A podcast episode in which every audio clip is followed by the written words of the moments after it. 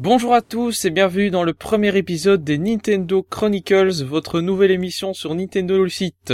Enfin nouvelle, on se comprend puisque vous avez déjà pu entrevoir, ou plutôt avoir un avant-goût de l'émission dans le pilote publié il y a 2 semaines sur Super Smash Bros sous un autre nom, alors que le nom définitif aura fait plaisir aux fans de Xenoblade comme moi qui auront bien entendu compris la référence.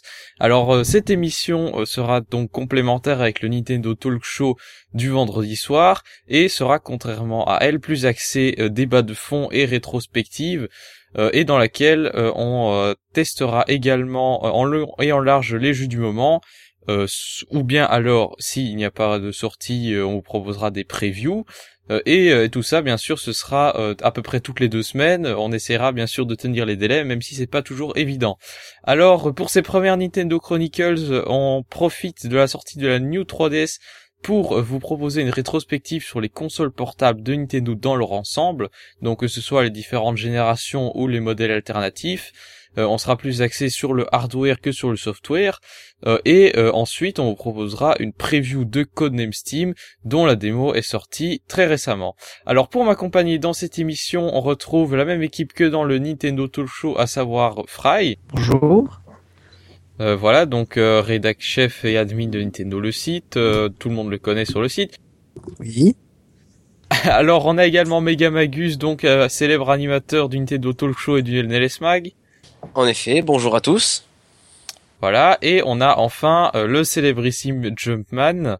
Oh, merci de cette flatterie, tu ne taris pas d'éloges, écoute, bonjour tout le monde. Voilà, qu'on est heureux bien sûr d'avoir avec nous puisque sa culture est sans limite. Enfin si, elle en a quand même une puisque je suis sûr que celle de Boris est un petit peu plus grande quand même. Allez, non, je dis ça pour te titiller un peu. On n'a pas les mêmes domaines. Ouais, bah, c'est tout à fait possible. Boris, qu'on se fera un plaisir bien sûr d'accueillir dans cette émission, vu que lui justement, il aime bien s'attarder un petit peu sur les détails, chose qu'on n'a pas forcément le temps de faire dans le Nintendo Talk Show. Et enfin, on a avec nous Lilian du 32. Bonjour. Bonjour. Voilà, Lilian qui est un vétéran de mes émissions, on peut le dire, et qui est toujours là avec sa petite note de troll. Ah bah oui hein. Ok, alors on va pouvoir commencer tout de suite avec le débat, la rétrospective, puisque il n'y aura pas de rubrique news, contrairement à la dernière fois, puisqu'on réserve les news pour le NLS Mac et le Nintendo Talk Show. Donc c'est parti pour la rétrospective Nintendo et les consoles portables. Hey, listen. Alors Nintendo et les consoles portables, c'est une longue histoire. Puisque il faut rappeler que Nintendo c'est quand même la firme qui est la plus connue en ce qui concerne les consoles portables. Dès qu'on pense consoles portables, on pense forcément à Nintendo. Les consoles portables sont également un pilier de sa stratégie depuis longtemps. Alors on va essayer de voir un petit peu comment tout ça a commencé et surtout comment ça a continué. Donc pour l'anecdote, qu'est-ce que c'est qu'une console portable ? Ben c'est une console qu'on peut prendre avec soi, qu'on peut jouer avec laquelle on peut jouer sans écran de télévision, et des consoles de ce type, bah ça existe depuis quelques années quand même. Alors pour l'anecdote, ce qu'on considère comme la première console portable, c'est la Microvision. Donc elle est sortie en 1979, elle a été produite par Milton Bradley Company, donc MB, célèbre pour ses jeux de société et qui n'a plus vraiment fait de console depuis. Alors elle disposait d'un petit écran LCD, de 4 boutons et d'une roulette. Elle consommait des piles de manière assez impressionnante, avait 12 jeux assez basiques du style Pong, casse-briques, etc. Et à noter que celle-ci a rencontré un succès impressionnant dès la première année, mais pas sur les autres puisque ça s'est rapidement essoufflé. Pourquoi ? Bah à cause de sa consommation de piles. Alors ça c'est quand même 10 ans avant la première console Nintendo. Même si il y a quand même le Game & Watch qui est sorti en 1980, est-ce qu'on peut dire que le marché n'était pas vraiment prêt pour les consoles portables ? Mais le Game & Watch, c'est un jeu électronique surtout. Est-ce que le Microvision déjà avait des cartouches interchangeables ? Parce que pour moi, c'est un petit peu ce qui définit une console, sinon c'est pas tout à fait une console. Ben, il y avait 12 cartouches en fait. D'accord, c'est pas des jeux préenregistrés. Non, c'était vraiment des cartouches interchangeables. En tout, il y en avait 12, même s'il y en a que 8 qui sont sortis en Europe. Mais c'était des jeux quand même très basiques, mais ça, on s'en doute vu les capacités de la console. Bah, je dirais que c'est pas forcément qu'elle est sortie trop tôt. C'est plus plutôt qu'elle a fait peut-être la même erreur que toutes les autres portables à l'époque, comme tu dis qu'elle avait une consommation impressionnante de piles, et que c'est justement ce qui a fait que la Game Boy a dominé les autres consoles, c'est la consommation, mais on le verra plus tard. Est-ce que c'est le même principe que c'est des cartouches interchangeables, mais des cartouches qui relient des circuits qui existent déjà dans la console? Les jeux sont préinstallés, mais la cartouche, elle fait que relier les circuits qui te donnent le jeu. Non, je crois pas que ce soit ça, parce que les jeux sont pas tous sortis en même temps. Il y en a qui sont sortis en 79 et les derniers en 82. Hein. Oui, mais ça... Faut voir. Bah, ce serait étonnant quand même. Hein. C'est possible. Ouais, faut voir. Mm-hmm. On n'a pas récupéré, on n'a pas l'information là-dessus, mais effectivement, ce serait intéressant de voir ça. Ah, il y a même une cartouche qui a été commercialisée uniquement en Europe.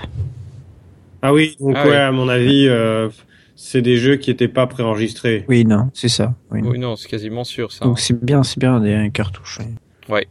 Alors en fait, c'est un an plus tard que Nintendo va se lancer sur le marché des entre guillemets consoles portables. Donc Nintendo qui a une longue tradition dans les jouets, dans les jeux vaguement électroniques aussi, puisqu'il me semble qu'il y avait la Color TV Game qui était déjà sortie. Et donc on rappelle la célèbre anecdote de Gunpei Yokoi qui voit quelqu'un dans le train s'amuser avec une calculatrice et qui se dit justement que pourquoi ne pas créer des consoles portables avec ces écrans de calculatrice dont Sharp ne voulait plus, puisque apparemment il en fabriquait beaucoup trop, il trouvait pas assez d'applications. Et donc voilà, c'est ainsi qu'est né le Game & Watch, qui n'était pas à proprement parler une console portable, puisque s'il n'y avait qu'un seul jeu inclus à chaque fois, et les possibilités d'affichage de l'écran étaient assez basiques, on peut le dire. Mais ça a quand même ouvert la voie pour le Game Boy en 1980, qui est quand même un projet ambitieux de Nintendo. Je pense que c'est la première console portable qui a réellement rencontré le succès. Hein. Juste à propos du Game & Watch, il y a un truc très intéressant qu'on peut dire justement dans le cadre du sujet et de l'évolution de ces machines-là, c'est qu'il y avait certains Game & Watch qui avaient deux écrans. Oui, des dual screen, effectivement. C'est l'idée était reprise par la DS plus tard. J'ai que des dual screen, moi. J'ai le Mario et le... bien de la chance. Et j'ai le Mario et le Greenhouse. Ah oui. Donc dual screen, mais ça reste quand même assez basique. Mais après, c'est donc vers 1989 que Nintendo va avoir l'idée, enfin, Gunpei Yokoi de nouveau, va avoir l'idée ambitieuse de proposer une console à cartouche portable, et ça pour que les gens puissent jouer dans le train avec autre chose qu'un jeu assez basique. Et c'est donc en 1989 que sort le Game Boy, qui est quand même monochrome, qui est produit à bas prix, mais qui a le gros avantage. Oui, alors c'est très très controversé, je suis désolé. Ça, ouais. On a déjà parlé. C'est une console portable. Là en fait. Oui, mais Nintendo. C'était le Game Boy officiellement. Mais même les Nintendo France en interne, ils disaient la Game Boy, et c'était justement pour pas que ça fasse console de jeu qu'ils ont choisi de l'appeler au masculin. Oui, aussi. C'est peut-être pour le présenter comme un accessoire ou comme un dispositif de divertissement ou un truc du genre. Je me rappelle plus la raison exacte, donc... mais je l'avais connu à ce sujet. Enfin, en tout cas, c'était. Oui. Vraiment... On en a parlé l'an dernier. Oui. Oui, c'est ça. Donc, il y avait une controverse sur le ou la Game Boy. Après, on s'en fiche. Il n'y a pas de controverse. Et ça dépend quel mot tu donnes. Si effectivement tu considères que c'est une console, l'usage de la langue française, et ça, c'est l'Académie française qui me l'avait dit, parce que j'avais été demandé. Tu peux demander ce genre de questions. L'usage veut que si tu parles de console, tu dises là. Et en fait, c'est un usage, c'est pas une règle stricte. Dans le cas où ça marche pas, ce truc-là. Non, mais l'essentiel étant que dans une même phrase, si t'as commencé par dire la Game Boy, il faut que dans toute ta phrase tu dises la Game Boy. Tu peux pas dire ça, tu peux pas commencer par la Game Boy et dire le Game Boy à la fin. C'est le tout étant que tu sois cohérent. C'est un usage et c'est pas une règle définie. Le principal étant que tu sois cohérent dans ce que t'en dis. Mais genre pour les, y a un truc tout con. Pour les marques qui peuvent désigner plusieurs produits différents, bah, le genre change. Si par exemple tu prends un camion Volvo, tu prends une voiture Volvo, tu diras une Volvo, tu vois. Mais voilà. Ouais. Tu dis un iPad alors que c'est une tablette. Oui. Aussi, oui, c'est vrai. Bah donc voilà, je crois qu'on s'en fichait un peu. C'est un détail de la langue française qui déchaîne les passions, notamment celle de Fry. C'est un détail de l'histoire, n'est-ce pas ? Putain, non. Donc, ce qui est important, important, c'est que la Game Boy, elle a percé grâce à sa faible consommation et son bas prix, alors qu'à l'époque, tout le monde se demandait... Enfin voilà quoi, c'était difficile à voir, c'est en noir et blanc, ça donne vraiment pas envie à première vue comme ça. Et d'ailleurs, elle a été plus ou moins développée... Comme ça, à part, Yamauchi n'était pas très emballé pour la sortir, cette console-là. Et elle est sortie plus ou moins à un moment où il fallait combler un vide parce que la Super Nintendo mettait plus de temps que prévu à être développée. Ils ont sorti la Game Boy. Alors qu'ils allaient presque pas le faire finalement. C'est quelque chose que j'ai entendu de Florent Gorge et c'est assez marrant à savoir finalement. Oui, c'est vrai que ici on peut se rendre compte que c'est pas vraiment un projet de Nintendo de se lancer sur le marché des consoles portables. Faut dire que le marché des consoles portables n'existait pas à l'époque, donc c'est vrai que c'était une idée ambitieuse de Gunpei Yokoi et qui finalement a marché puisque Tetris a fait un énorme succès sur Game Boy avec son fameux câble Link qui est aussi une idée géniale permettant de relier deux consoles. Et d'ailleurs, j'ai déjà dit dans le podcast que j'ai enregistré il y a un an sur les 25 ans du Game Boy ou de la Game Boy, on va satisfaire Fry. Donc là, on avait dit justement que le Game Boy était devenu limite un accessoire de mode, quelque chose que vraiment tout le monde achetait et la plupart des gens en fait n'utilisaient que le jeu Tetris intégré, alors qu'il y a beaucoup de jeux Game Boy qui sont sortis. Oui, c'était vendu avec. Faut quand même pas oublier que dans le monde, voilà. Les ventes de la console ne décollent vraiment qu'en 97 à la sortie de 96, je sais plus, 97 à la sortie de Pokémon. Hein. Elle redécolle. Oui, parce que c'est vrai que les ventes redécollent à la sortie de Pokémon, mais oui, oui, elle redécolle. Oui. C'est ça qui effectivement lui a donné une longue vie, une longévité assez incroyable. Je crois que si on considère la Game Boy plus la Game Boy Color qui est, on va dire, une demi-génération au-dessus, c'est la console portable avec la plus grosse longévité, quoi. C'est juste hallucinant le temps qu'elle a tenu cette console. Ben, le coup de la demi-génération, on va peut-être en débattre plus tard, mais en tout cas, la Game Boy va faire son petit bonhomme de chemin pendant 5 ans avec, on l'a dit, un gros succès. Et en 1995, qu'est-ce qui se passe ? Eh bien, Nintendo lance le Virtual Boy avec l'ambition d'en faire le troisième pilier de sa stratégie avec justement les consoles portables, les consoles de salon et là le Virtual Boy. Et apparemment, à l'époque, ils n'avaient pas vraiment préparé de successeur pour le Game Boy. Qui se vendait quand même pas mal à ce moment-là.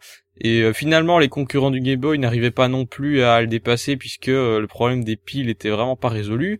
Et donc, en 1995, Nintendo essayait de relancer un peu les ventes avec le Game Boy Pocket. Le Game Boy Pocket qui ajoutait quoi ? Eh bien, il était plus petit, d'à peu près 30... Oui, le rétro... pas le rétroéclairage, c'est le Game Boy Light. C'est le Game Boy Light, ça, on va le dire un petit peu après.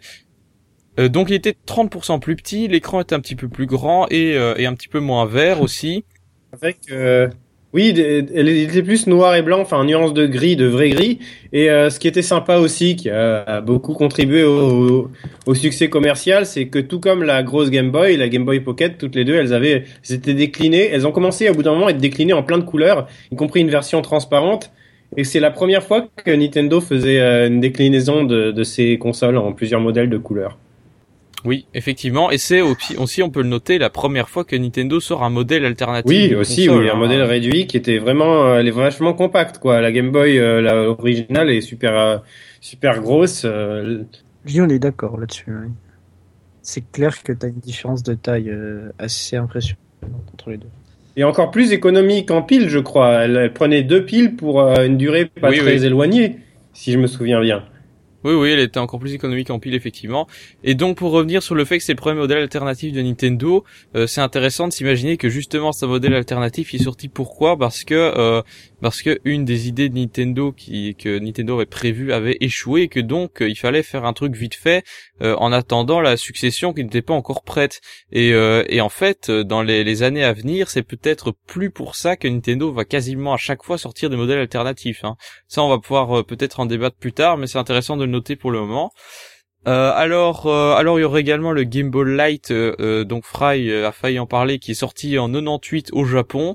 En 1998 ça fera la même chose pour les Français. Le Game Boy. Oui, bah, tu me feras la traduction si tu veux, mais tu me feras pas parler comme ça. Donc sorti uniquement au Japon, qui avait pour seule nouveauté l'écran rétroéclairé, et il a été vite poussé dehors par le ou la GBC, Game Boy Color, qui est sorti fin 1998.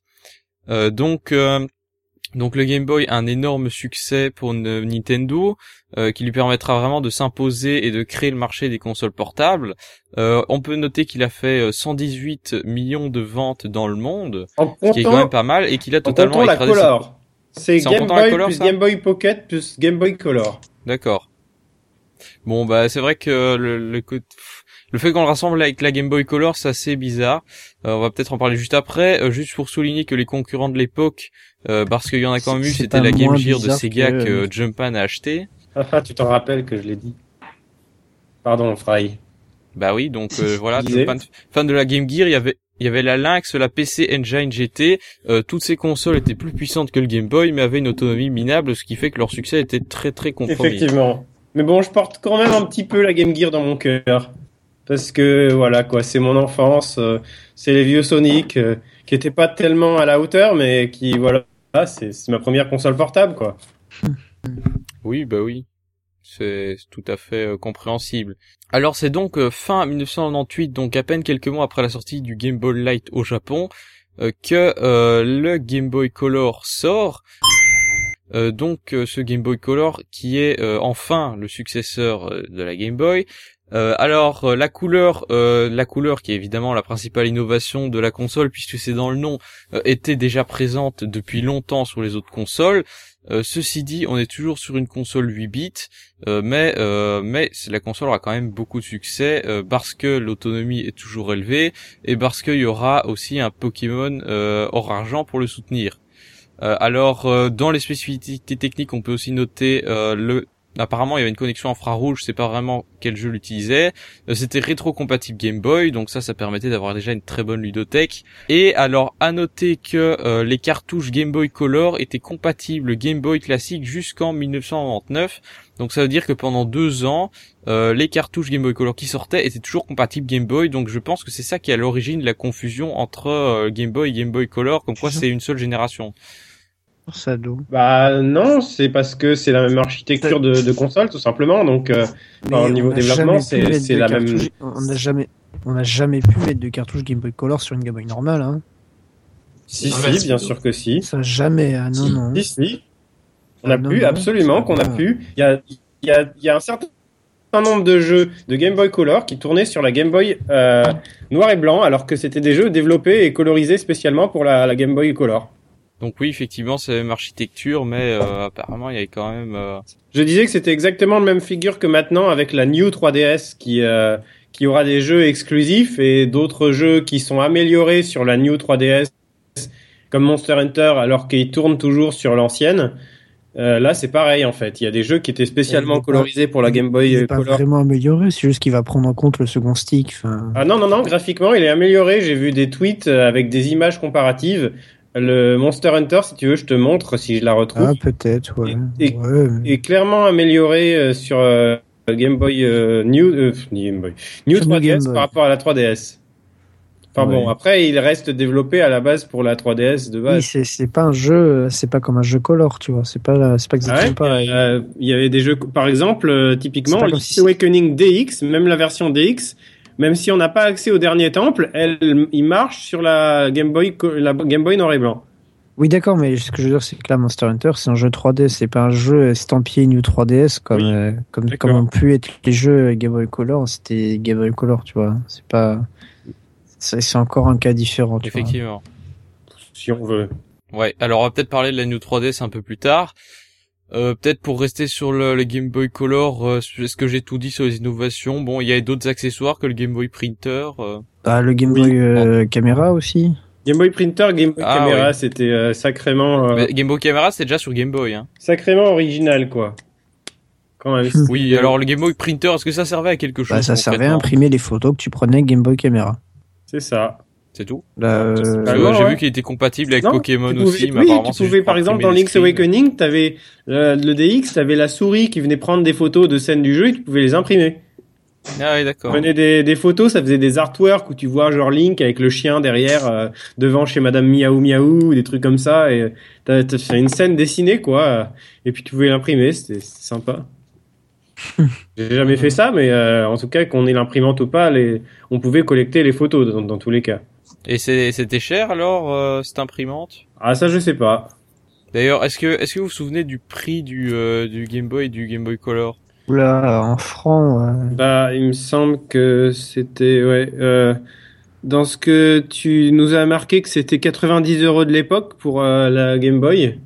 Ah bon ? Ouais, apparemment. Donc ce qui ferait avec l'inflation 180€. Hein, après, à prendre avec des pincettes, mais c'est ce que j'ai trouvé. Ouais, bah, ça reste, c'est abordable, quoi. Moi, c'est abordable. Moi, j'aurais dit quand même au truc comme peut-être entre 700 et 1000 francs, hein, mais peut-être moins que ça. Non, 700 francs, c'était le prix de la PS1. Ouais, c'est moins quand même.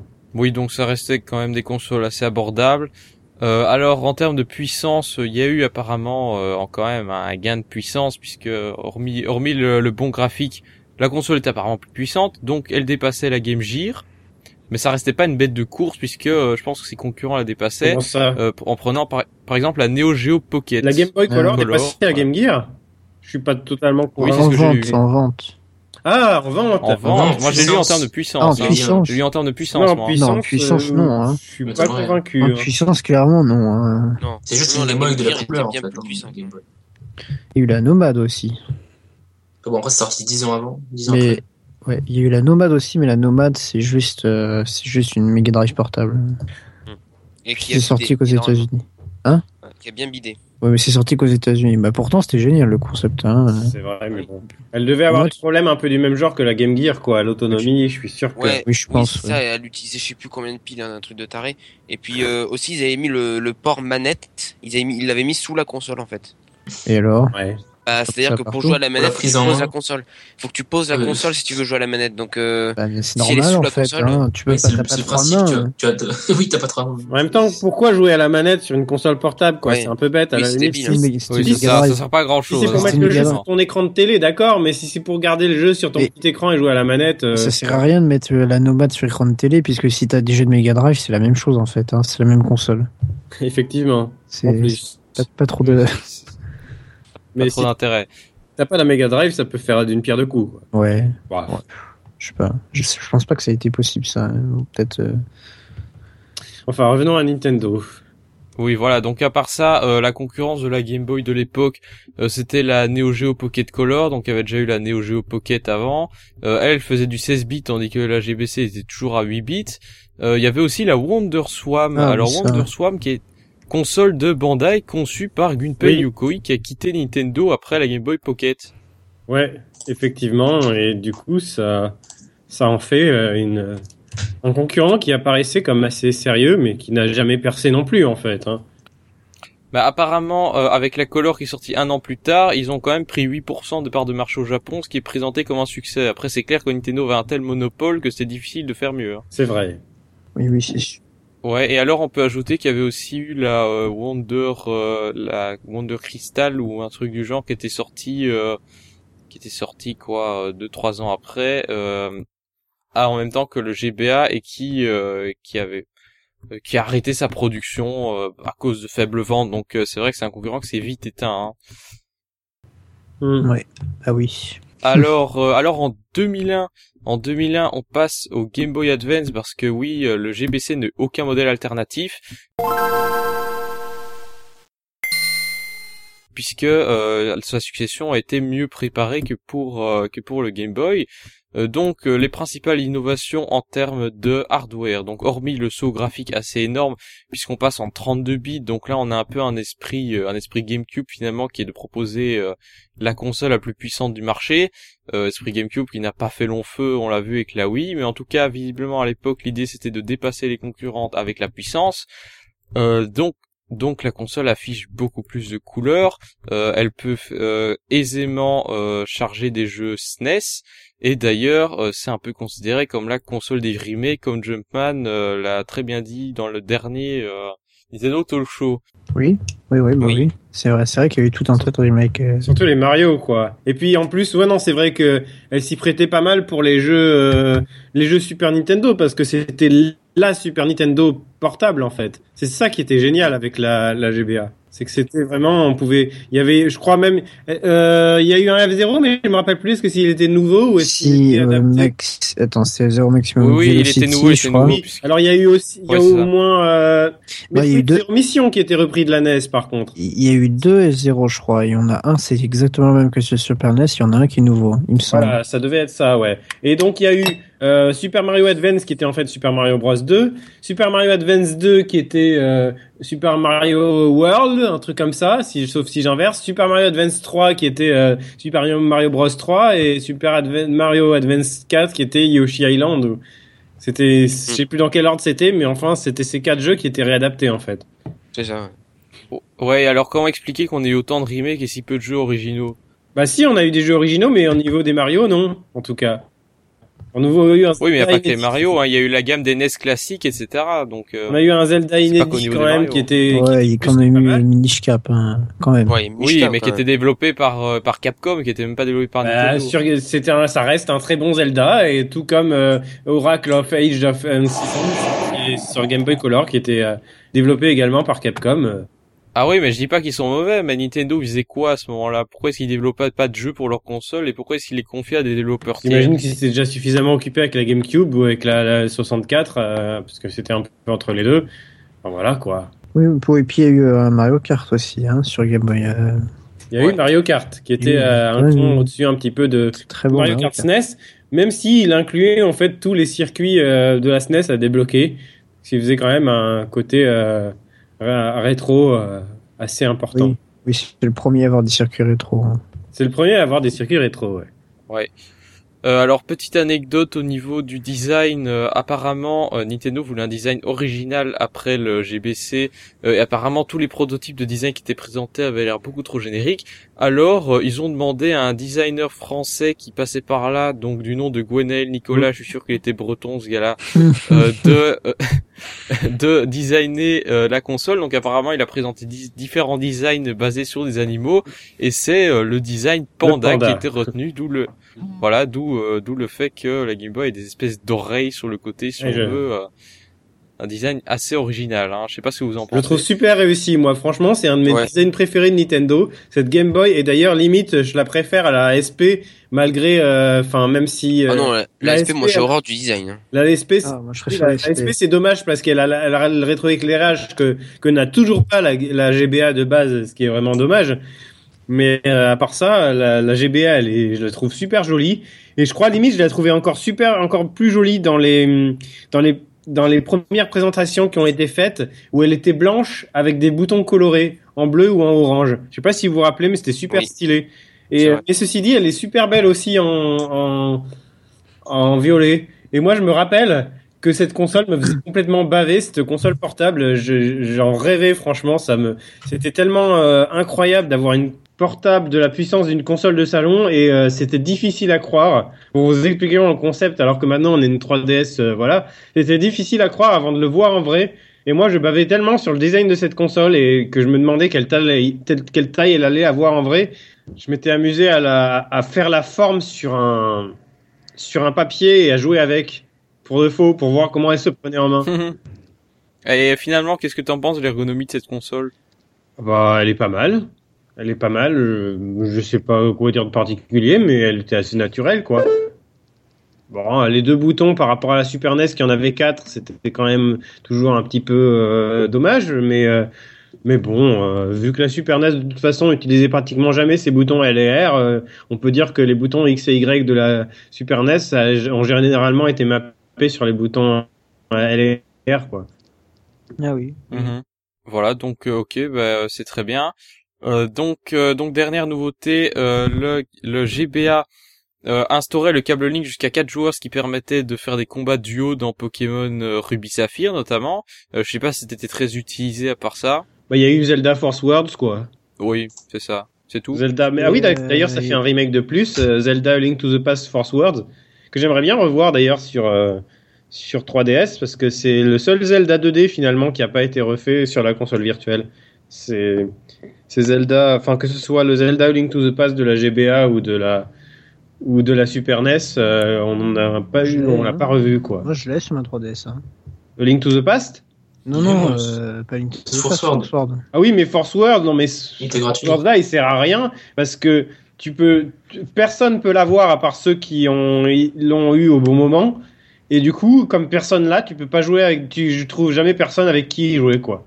Donc t'es bon pour y jouer tout seul, ce qui enlève tout l'intérêt principal de cette version. Je sais pas ce que t'en penses, mais voilà quoi. J'y joue jamais alors. Voilà, t'y joues jamais quoi. Moi je l'ai fini une fois tout seul, bon c'était cool, mais j'aimerais bien y jouer à plusieurs. C'est là que c'était vraiment fun ce jeu. C'est là que t'alternais entre du coop et d'un coup dès qu'il y avait des rubis à prendre, c'était de la confrontation. C'était absolument génial comme concept. Ouais. Et je regrette beaucoup de pas pouvoir y jouer des gens comme ça qui ont une 3DS. Ah bah non, bah écoute, il est pas sur l'eShop. Même à 10€, tu pourrais pas l'avoir quoi. C'est con. C'est vraiment dommage. Ils l'ont offert à certains. Ils auraient pu au moins le mettre en ligne. Ils l'ont déjà fait. Ils ont déjà fait le jeu. Le jeu est déjà là. Ils pourraient très bien le mettre sur l'eShop quoi. Mais non. Mais c'était pas sur le DSi War ? Si. Si, ouais. Bah. Parce que c'est un jeu DSi. Ils l'ont mis gratuitement sur le DSiWare. Ah oui. Ouais. Oui. Non, mais moi je l'ai pas acheté sur le DSiWare, je l'ai acheté sur l'eShop. Oui, mais c'est un jeu de DS quand tu regardes. Mais comment c'est pas un logiciel 3DS, c'est un jeu de DSiWare. Bah en tout cas, il l'avait mis sur l'eShop. Oui, il l'avait mis sur l'eShop, oui. Ouais, bah... Comme pas mal de jeux DSiWare, mais... Bah, ils devraient... Comme tous les DSiWare, hein, ils sont dispo sur l'eShop. Ils devraient être sur l'eShop pour les gens qui l'ont pas eu, pour l'acheter. Pas forcément sur l'eShop, mais sur le DSiWare, quoi. Ils sont que ceux qui ont une DSi, ils puissent jouer avec toi. Ah ouais, mais aussi sur l'eShop. Oui, d'ailleurs, avec cette version, tu peux jouer qu'avec des gens qui ont des DSi, hein. Tu peux pas jouer avec des... Enfin, attends. Bah si, tu peux jouer avec des 3DS. Avec des 3DS, c'est compatible. Ouais. Bon bah ouais, tu peux jouer avec des gens qui ont... Oui, non, mais ce que je veux dire, c'est en partage de... Tu sais, tu peux faire du téléchargement DS et ça marche pas d'une 3DS à une 3DS. Oui, bah si. Bon, non, bien sûr que si. Non. Oui, que c'est un jeu DSi, ça marche qu'avec des DSi. Le mode téléchargement... Oui, non, ça marche pas avec des DS Lite. Le mode téléchargement... Tu sais, il y a un mode téléchargement, le mode téléchargement DS, c'est si toi t'as la carte, toi t'as le jeu, et l'autre personne n'a pas le jeu, ça marche que si c'est une DS, ou alors c'est l'inverse. Non, ça marche pas du tout si t'as pas le jeu, Fry. T'es obligé d'avoir téléchargé le jeu. Évidemment que ça marche pas si c'est une DS Lite. Si c'est une 3DS, ça marche. Dans le menu téléchargement, t'as deux options, t'as téléchargement 3DS ou téléchargement DS. Oui, bah c'est ça. Bah tu peux aller sur téléchargement DS et jouer à un jeu DS à deux, sur deux 3DS. Non, c'est pas ça que je voulais dire, c'est l'inverse. Mais Force World, c'est pas le seul jeu qui utilisait 4 Game Boy Advance. Il y a aussi Final Fantasy Crystal Chronicles, je sais pas quoi. Personne se souvient de ce jeu, ok, d'accord. Non, j'ai jamais joué. Il y a eu un Final Fantasy Crystal Chronicles qui se jouait à 4. Mais c'était sur. En fait, c'est sur GameCube, ouais. Oui. C'était sur GameCube et les manettes, c'était des Game Boy Advance. C'était la Wii U avant l'heure. C'est ça. Ah oui. Bah oui, c'est tout à fait, il y a l'adaptateur GameCube. Qui marchait, il y avait pas un autre jeu où ça marchait aussi? Animal Crossing. Force World Adventures, si, non? Il y avait Pac-Man Versus. Il y avait Pac-Man Versus, ouais.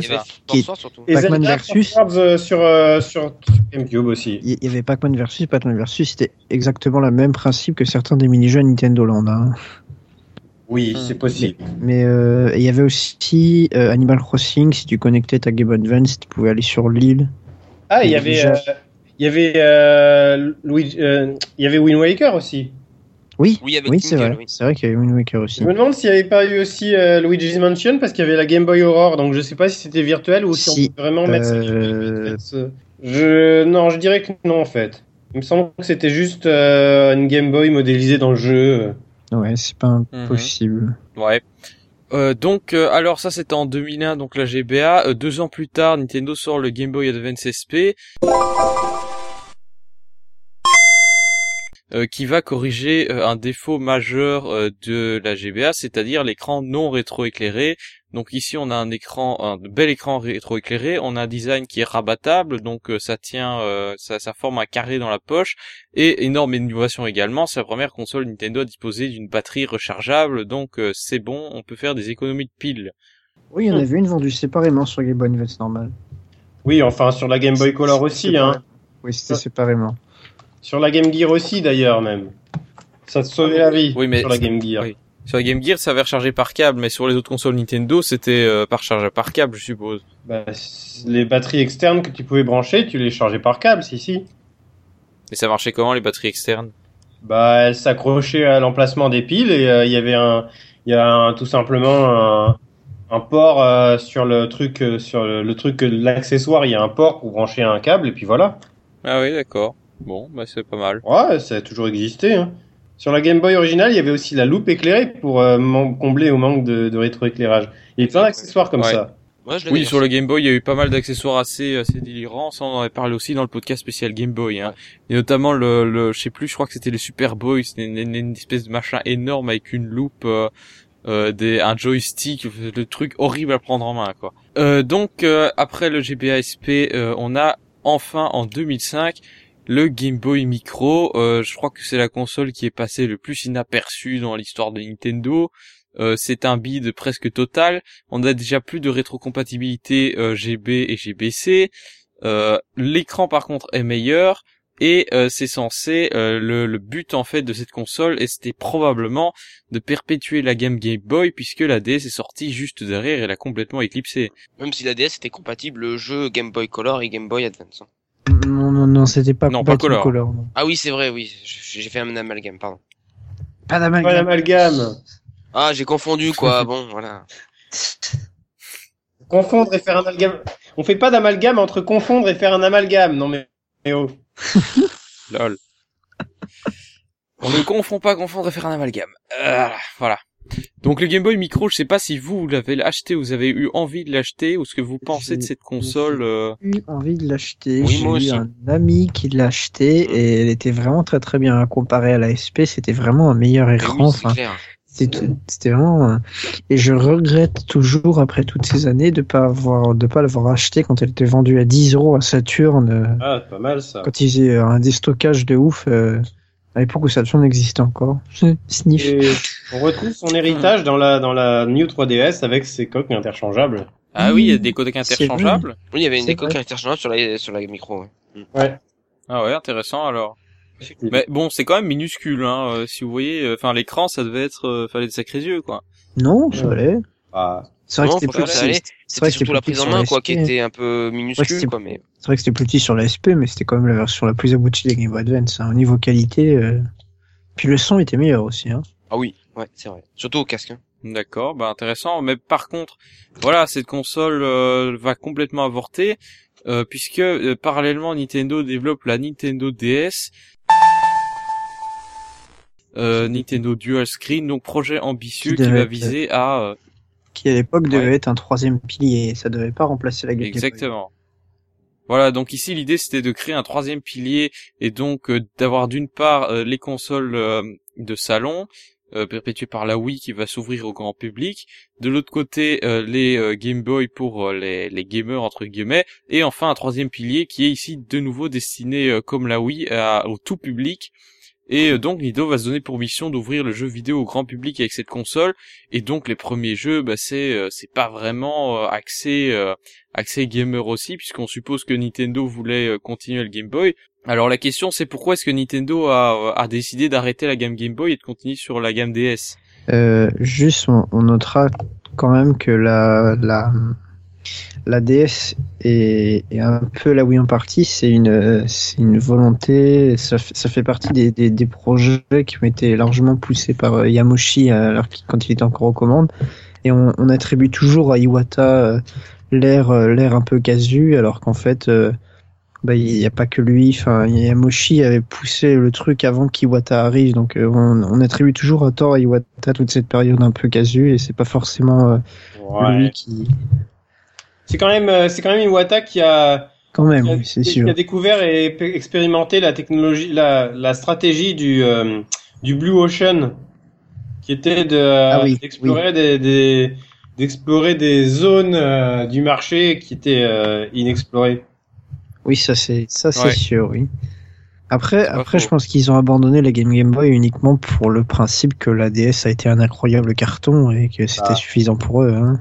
Bah après ça fait 3 consoles à gérer en parallèle avec 3 fois, une fois et demi plus de jeux parce que t'as une console en plus, beaucoup plus de jeux à développer, enfin voilà quoi, et de la place chez les revendeurs qu'ils n'ont pas forcément. 3 consoles, c'est compliqué quoi. Alors la Nintendo DS, vu que c'était un troisième pilier, l'idée était de créer quelque chose de radicalement différent. Et ici, on peut noter quand même que c'est la première console pour laquelle les nouveautés techniques vont avoir un impact direct sur le gameplay, puisque en plus des 2 écrans qu'il va falloir gérer, ça inclut aussi un écran tactile, bien sûr, un micro, le mode en ligne et un petit peu plus accessoire la fonction double port. Et donc là, clairement, Nintendo va essayer d'initier la Touch Generation, donc des jeux faciles, accessibles à tous, mais qui va quand même, l'écran tactile va quand même être utilisé pour des jeux un petit peu plus gamers. Alors, si on fait un petit peu un bilan de cette Nintendo DS, est-ce qu'on peut dire que ces fonctionnalités ont vraiment été exploitées au maximum et de manière qui n'était pas accessoire ? Non. C'est comme le gamepad. C'est comme le gamepad. Hein. Moi, je trouve pas ça accessoire. Je trouve que ces jeux, ils avaient vraiment une saveur particulière. J'ai adoré ce gameplay, découvrir ce gameplay tactile à l'époque où, on le rappelle, les smartphones et tout ça existait pas vraiment. Le gameplay tactile. Moi, c'est la première fois que j'ai expérimenté un écran tactile dans mes mains, quoi. C'était impressionnant d'une part, et les jeux. Interagir comme ça avec le stylet de manière naturelle sur des jeux et plein de mini-jeux, même à plusieurs et tout, sur Mario 64 DS et tout, j'ai adoré quoi, c'était génial, franchement c'était génial. Et je trouve que la 3DS a une orientation beaucoup plus gamer, très différente, mais je trouve que cette petite saveur là, on la retrouve pas. Oui, c'est vrai qu'on retrouve pas cette saveur, oui, sur Wii U, hein. C'est peut-être parce que c'est une console plus petite, on est plus proche d'elle, peut-être, je sais pas. C'est parce qu'il y a plus ce gameplay, quoi, ils le font plus. C'est vrai. Ouais, c'est compliqué, de toute façon, entre un écran de télé et un gamepad, on va dire, énormissime avec un écran tactile, c'est pas forcément facile. Je pense plutôt à la 3DS, ils font, parce que je parle plutôt de jeux portables.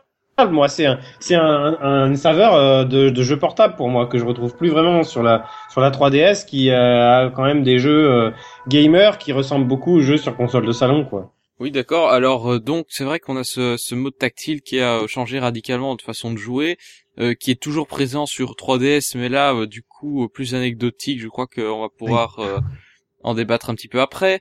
Donc le online, c'est quand même la première console portable à proposer du online, me semble-t-il. Alors après, c'est vrai que les Konami, c'était vraiment la galère incroyable. Hein. Sur DS, oui, parce que c'était le Wi-Fi quoi, qui était une galère absolument improbable sur DS quoi. Mais c'est pas du online la N-Gage.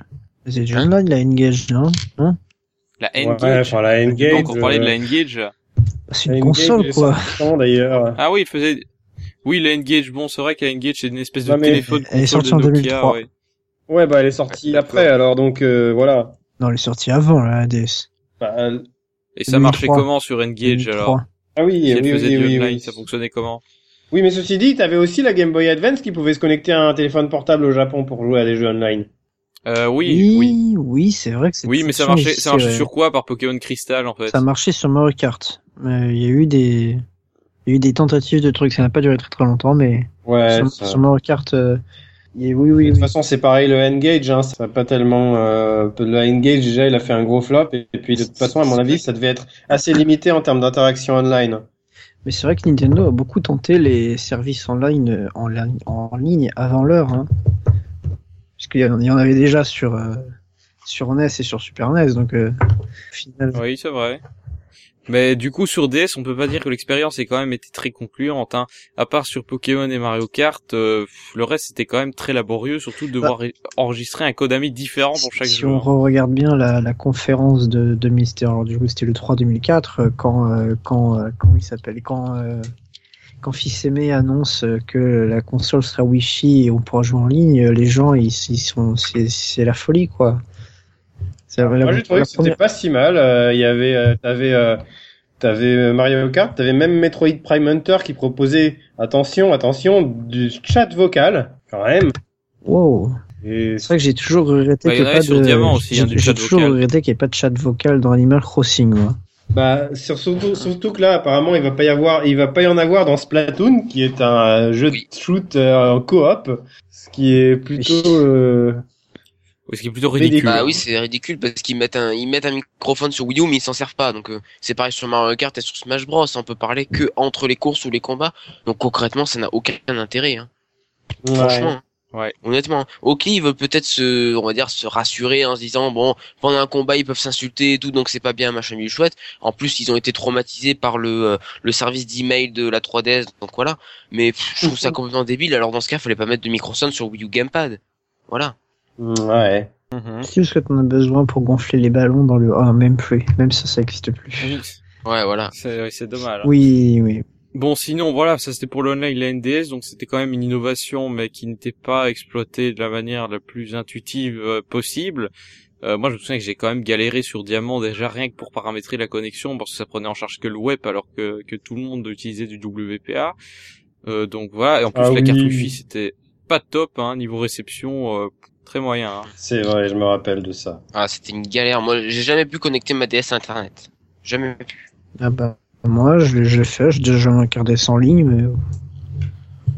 Et justement, je me suis dit il y a quelques semaines, bah tiens, je vais me connecter à Internet avec la DS pour voir s'il y a du monde. Et puis, je viens de me rendre compte qu'en fait, les serveurs ont été fermés. Donc, voilà. Ah, bravo, génie. Voilà.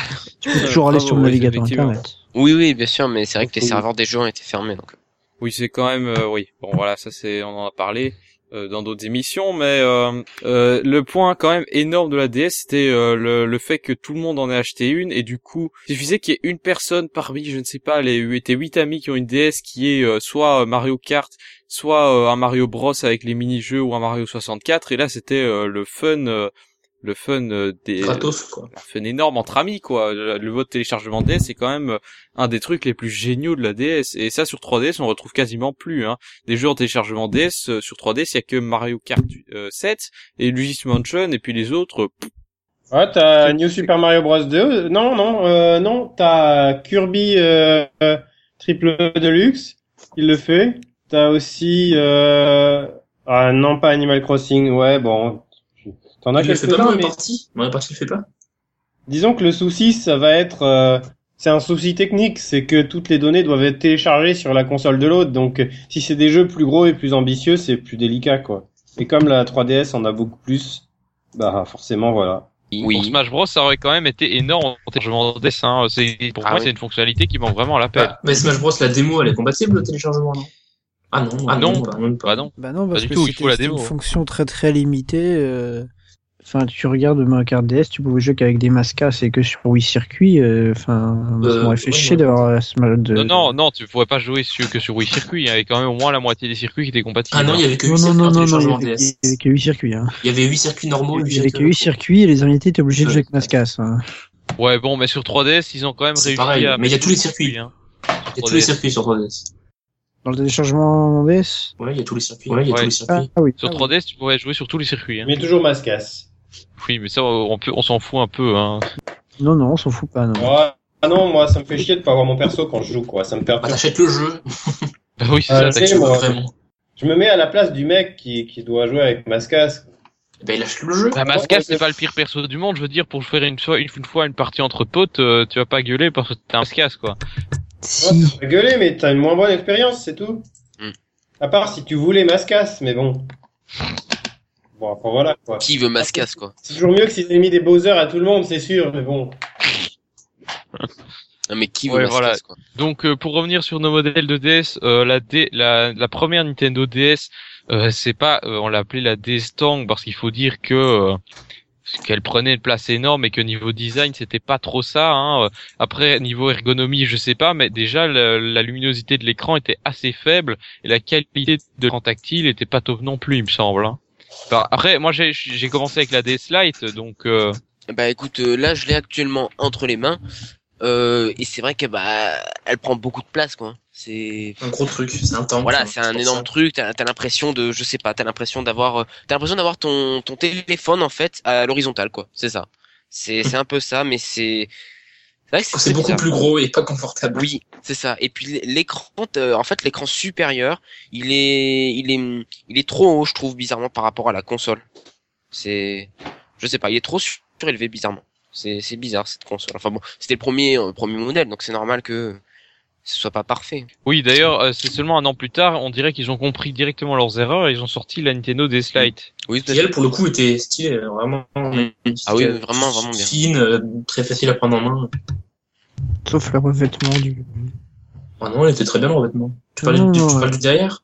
Ouais, le truc qui prenait les empreintes de doigts, là, c'était... c'est comme le gamepad, en fait, insupportable. Ah non, c'est beaucoup moins prononcé sur le gamepad. Ouais, mais c'était quand même chiant, alors que quand ils ont fait la DSi, c'était un truc mat et tout, lisse, ça prend pas les traces de doigts, alors que c'est insupportable la DSi et le gamepad. Et la DSi, c'est pas si grave, hein, une histoire de traces de doigts. Si, moi je trouve ça moche, moi j'aime pas, non. Donc tu préfères la DS normale ? Non, je préfère la DSi, il y avait un truc, mais c'était mat. Et moi ça m'a jamais dérangé que ça, les traces de doigts, parce que ça prend pas trop les traces de doigts en fait. Le seul truc qui prenait les traces de doigts, c'était sur l'écran supérieur, le derrière. Mais bon, t'avais pas touché, ça. Non. C'est de ça que je parle. Bah, non, mais t'as pas, quand tu l'appliques, tu la transportes, si. Moi, j'aime pas. Pas bien. C'est les charnières se barrer. Donc oui, la DSi, en fait, elle, hormis une refonte au niveau du design, elle apportait rien en termes de fonctionnalité, hein, rien du tout. Si, une caméra. Non, c'est la DSi, ça. Hein.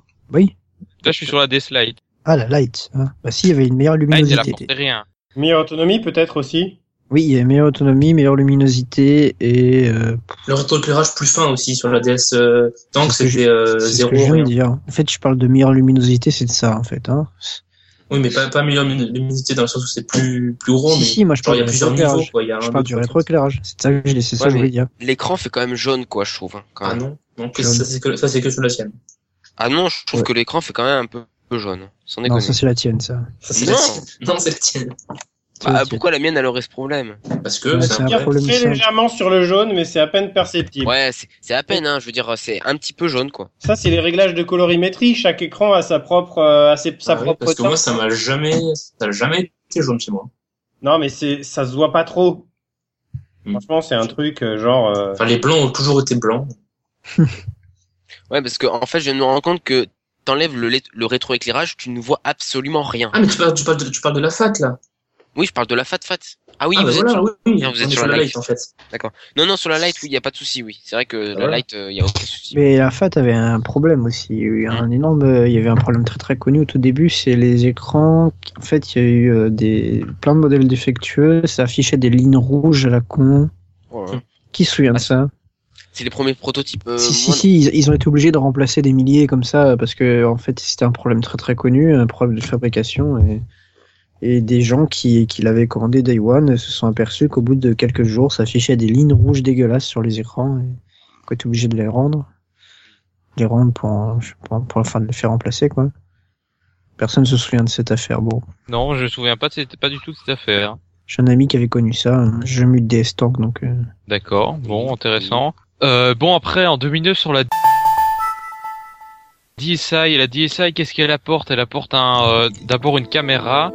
Deux caméras. Deux caméras, oui, effectivement, il y a une caméra interne et une caméra externe. Elle apporte un store en ligne avec les DSiWare, un store qui sera pas très très fourni au final. Et puis cette histoire ridicule de jeux exclusifs où finalement il n'y en a jamais vraiment eu. Hein. Je me souviens que dans un magazine officiel Nintendo, il montrait à un moment la boîte des jeux exclusifs DSi et comme exemple, il prenait un truc Mon salon de coiffure, tu vois. Donc c'est un jeu où on est censé se prendre en photo avec des coiffures débiles et j'ai jamais su ce jeu défi. Tout ce qui a utilisé l'appareil photo, c'est là. Hein. Ça a commencé là, l'indication sur les boîtes où c'était marqué ce jeu compatible avec tel DS, tel DS. Ça date pas de la 3DS, ça date de la DSi. Oui, mais en fait, ce qu'il y a eu, c'est qu'il y avait des fonctionnalités qui marchaient que avec DSi. Je pense notamment au Segir dans Pokémon Noir et Blanc, où apparemment il y avait un lapin crétin où il y avait aussi des fonctions caméra, mais le jeu était tout à fait jouable sur DS normal. Oui. Et donc finalement, des jeux qui étaient jouables que sur DSi, hormis les DSiWare, j'en connais pas. Hein. Bah, il y en a eu, c'est vrai qu'il y a eu, à part mon salon de coiffure, j'en sais rien. Mais... Bah donc, il y a eu aucun jeu, et je me demande si avec la New 3D, ce sera pas la même chose. Si, hein. Avec Xenoblade. Oui, avec Xenoblade, d'accord, mais c'est le seul pour l'instant. C'est un remake. Ils s'en fait un de plus que sur DSi. C'est un portage. Ah oui, c'est un portage. Oui, non, c'est sûr que. Mais sinon, la DSi, elle apportait pas que des caméras. Enfin, il y avait des écrans plus grands déjà. il y avait un bien meilleur son, ça apportait quand même des trucs comme le studio son, qui était insupportable parce qu'il fallait convertir tous ces fichiers en AAC parce que ça lisait pas le MP3 parce que Nintendo était pas content à cette époque-là. C'est pas une histoire de pas content, c'est une histoire de licence, la licence pour le MP3 demandant une redevance que Nintendo voulait pas payer. Non, mais oui, parce qu'au même moment, la chaîne photo avait arrêté de prendre en charge le MP3 pour les mêmes raisons.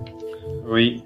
Donc voilà, mais il y avait quand même ça, le studio son, il y avait l'appareil photo, bref, qui est 0,3 mégapixels, donc c'est pas non plus ouf. Et il y avait aussi ce qui n'était pas de base sur la DS, il y avait le navigateur internet. Sur DS, c'était un truc que t'achetais séparément, avec une cartouche GBA pour faire office de RAM. Là, sur la DSi, il y avait de la RAM déjà dans la console, et donc le navigateur internet préinstallé, ce qui était quand même pas mal par rapport à la DS Temps, quoi. Surtout par rapport à la PSP qui le faisait depuis le début. Ouais, et je trouvais ça assez lent, moi, le navigateur internet. Hein. Bah, moi, j'ai passé énormément de temps dessus à l'époque parce que j'avais pas de PC. Hein. Et ça t'énervait de devoir mettre 10 ans pour changer les pages? Si, mais je m'en suis quand même bon servi. J'avais pas de PC dans ma chambre. Et... ça me fait penser que moi, j'avais acheté un navigateur internet sur la DS originale qui était sous forme de cartouche. T'avais le navigateur internet Opera, avec une deuxième cartouche qui se branchait sur le port GBA pour stocker tes favoris, tes machins. Ouais, c'est ce qu'on a dit tout à l'heure. Ouais. Ah, d'accord. Désolé, j'ai loupé le passage, mais j'avais vraiment acheté ça, quoi. Tu t'en es servi, et pourquoi t'as fait ça? C'est quoi la raison? T'as acheté un PC? Je sais pas, mais à l'époque, il y avait rien de portable, il y avait pas de console, de téléphone, si, mais j'avais pas de smartphone comme maintenant, et je me disais c'est trop cool d'avoir un navigateur web chez soi, tout ça. Je crois pas que j'avais un ordi à l'époque, un ordi portable, le wifi, et ça commençait à peine. C'était génial, quoi, d'avoir ça. Ouais. Faut se remettre dans le compte. C'était rapide ou pas? Bah non, forcément. Ça paraissait peut-être rapide pour l'époque, mais non, même pas. Voilà, quoi. Je pense pas. Si pour l'époque le navigateur DSi, ça allait quand même, hein. Bah non, c'était avant la DSi. Oui, mais oui, c'est à peu près le même, puisqu'il me semble aussi que c'était Opera sur la DSi. Oui. Donc c'est à peu près le même. Puis voilà, quoi. On avec ce qu'on avait. Hein. Ouais, effectivement. Bon, à part ça, au niveau du DSiWare, décevant ou pas? Je sais pas, moi je suis jamais allé plus loin que les jeux que j'ai pu m'acheter, que les 1000 points offerts quand on l'achetait au début. Ouais, et même ceux-là ils étaient pas top, hein. Moi je me souviens que j'avais acheté Dr Mario, ça allait, mais alors le WarioWare... Si, ça allait, c'est quoi. C'est pas WarioWare Do It Yourself? Non. Non, c'est un truc genre Snaps ou je sais pas quoi. Ah, et t'avais 4 séries de mini-jeux où tu devais te calibrer pendant une demi-heure avant de jouer, c'était horrible. Non, calibrer pendant une demi-heure, non, j'ai jamais eu de problème, hein. J'ai jamais eu ça, moi. Bah, moi, surtout en duo, en fait. Quand tu jouais à deux, là, c'était le pire. J'ai jamais joué à deux. Bah, à deux, c'était horrible. Donc, après, voilà, je pense qu'on a tout dit sur la DSi. Moi, personnellement, je l'avais acheté, mais après réflexion, j'en ai peut-être pas besoin. Après, c'est vrai que je trouve que ça a pas mal augmenté en termes de confort de jeu, hein. Surtout en termes visuels, la qualité de l'écran, j'ai ce truc, il y a quand même une grosse différence. Non mais oui, la qualité de l'écran, le fait qu'il soit plus grand, enfin, c'était quand même pas mal, quoi. La XL, bah... Et ça, on n'a pas encore parlé de la XL, effectivement. La DSi avait un écran plus grand? Oui, la DSi avait des écrans, je sais pas combien de pourcents plus grands. Oui, c'était un petit peu plus grand, mais la qualité était meilleure. Ah non, c'est pas grand chose, ils avaient vraiment des écrans bien plus grands, bah...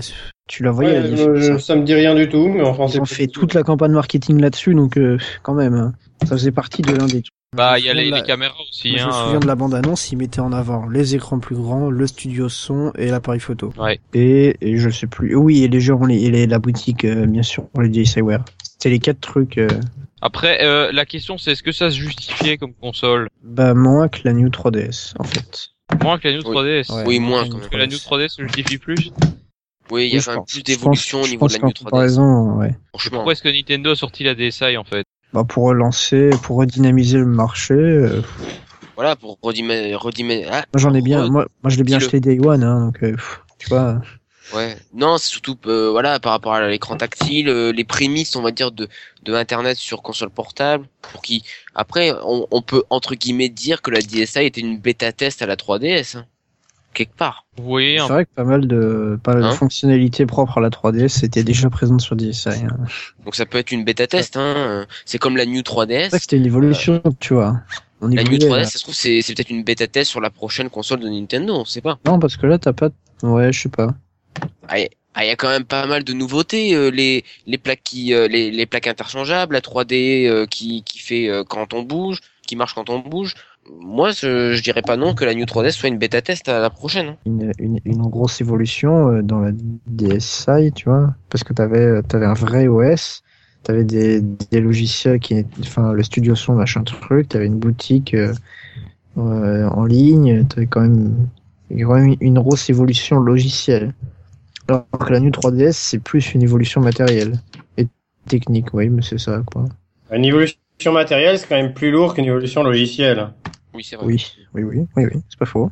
Ah oui, complètement. Ah oui, mais ça c'est sûr. C'est logique, c'est une nouvelle génération aussi, la 3DS. Dans la DSi, niveau matériel, tout ce qui change, c'est des écrans plus grands. Enfin, à la limite, ça, une caméra et de la RAM. Il n'y avait pas de RAM dans la DSi. Plus de RAM pour accueillir un OS, quoi. Oui, il y avait plus de RAM. Forcément, tu mets. Ouais. Il y avait plus de RAM parce que pour pouvoir faire tourner le navigateur internet. Oui, l'OS, tout ça, ouais. Et l'OS, sûr, hein. Et tout ça, voilà. Alors que sur une 3DS, t'as quand même un nouveau processeur. Nouveau save, blablabla, tout ça, tout ce bordel. Donc la DSi XL, est-ce que vous en avez trouvé une utilité, vous ? Quelqu'un a acheté une DSi XL ? Non, moi j'ai une amie qui a acheté une DSi XL. Non. C'est vrai que c'est énorme, c'est vrai qu'elle est énorme la console. La XL, c'était l'époque où on a vu pour la première fois une XL, on s'est dit vraiment what the fuck, pourquoi Nintendo sort ça ? Ah oui. Et finalement, c'est la première fois qu'on a fait un gros what the fuck quand on voyait ce que Nintendo faisait. C'est que ça a marché, quoi. Le pire, c'est que dans la com officielle, ils appelaient ça la console portable de salon. Hein. Non, ça c'est la 2DS, la New 3DS. Aussi. C'est portable d'un bout à l'autre de ton salon. Non, la DSi XL, ils ont vraiment appelé ça la console portable de salon à l'époque. Hein. C'est des tarés. Pour moi, c'était plus pour les personnes âgées, quoi, à la limite, en fait.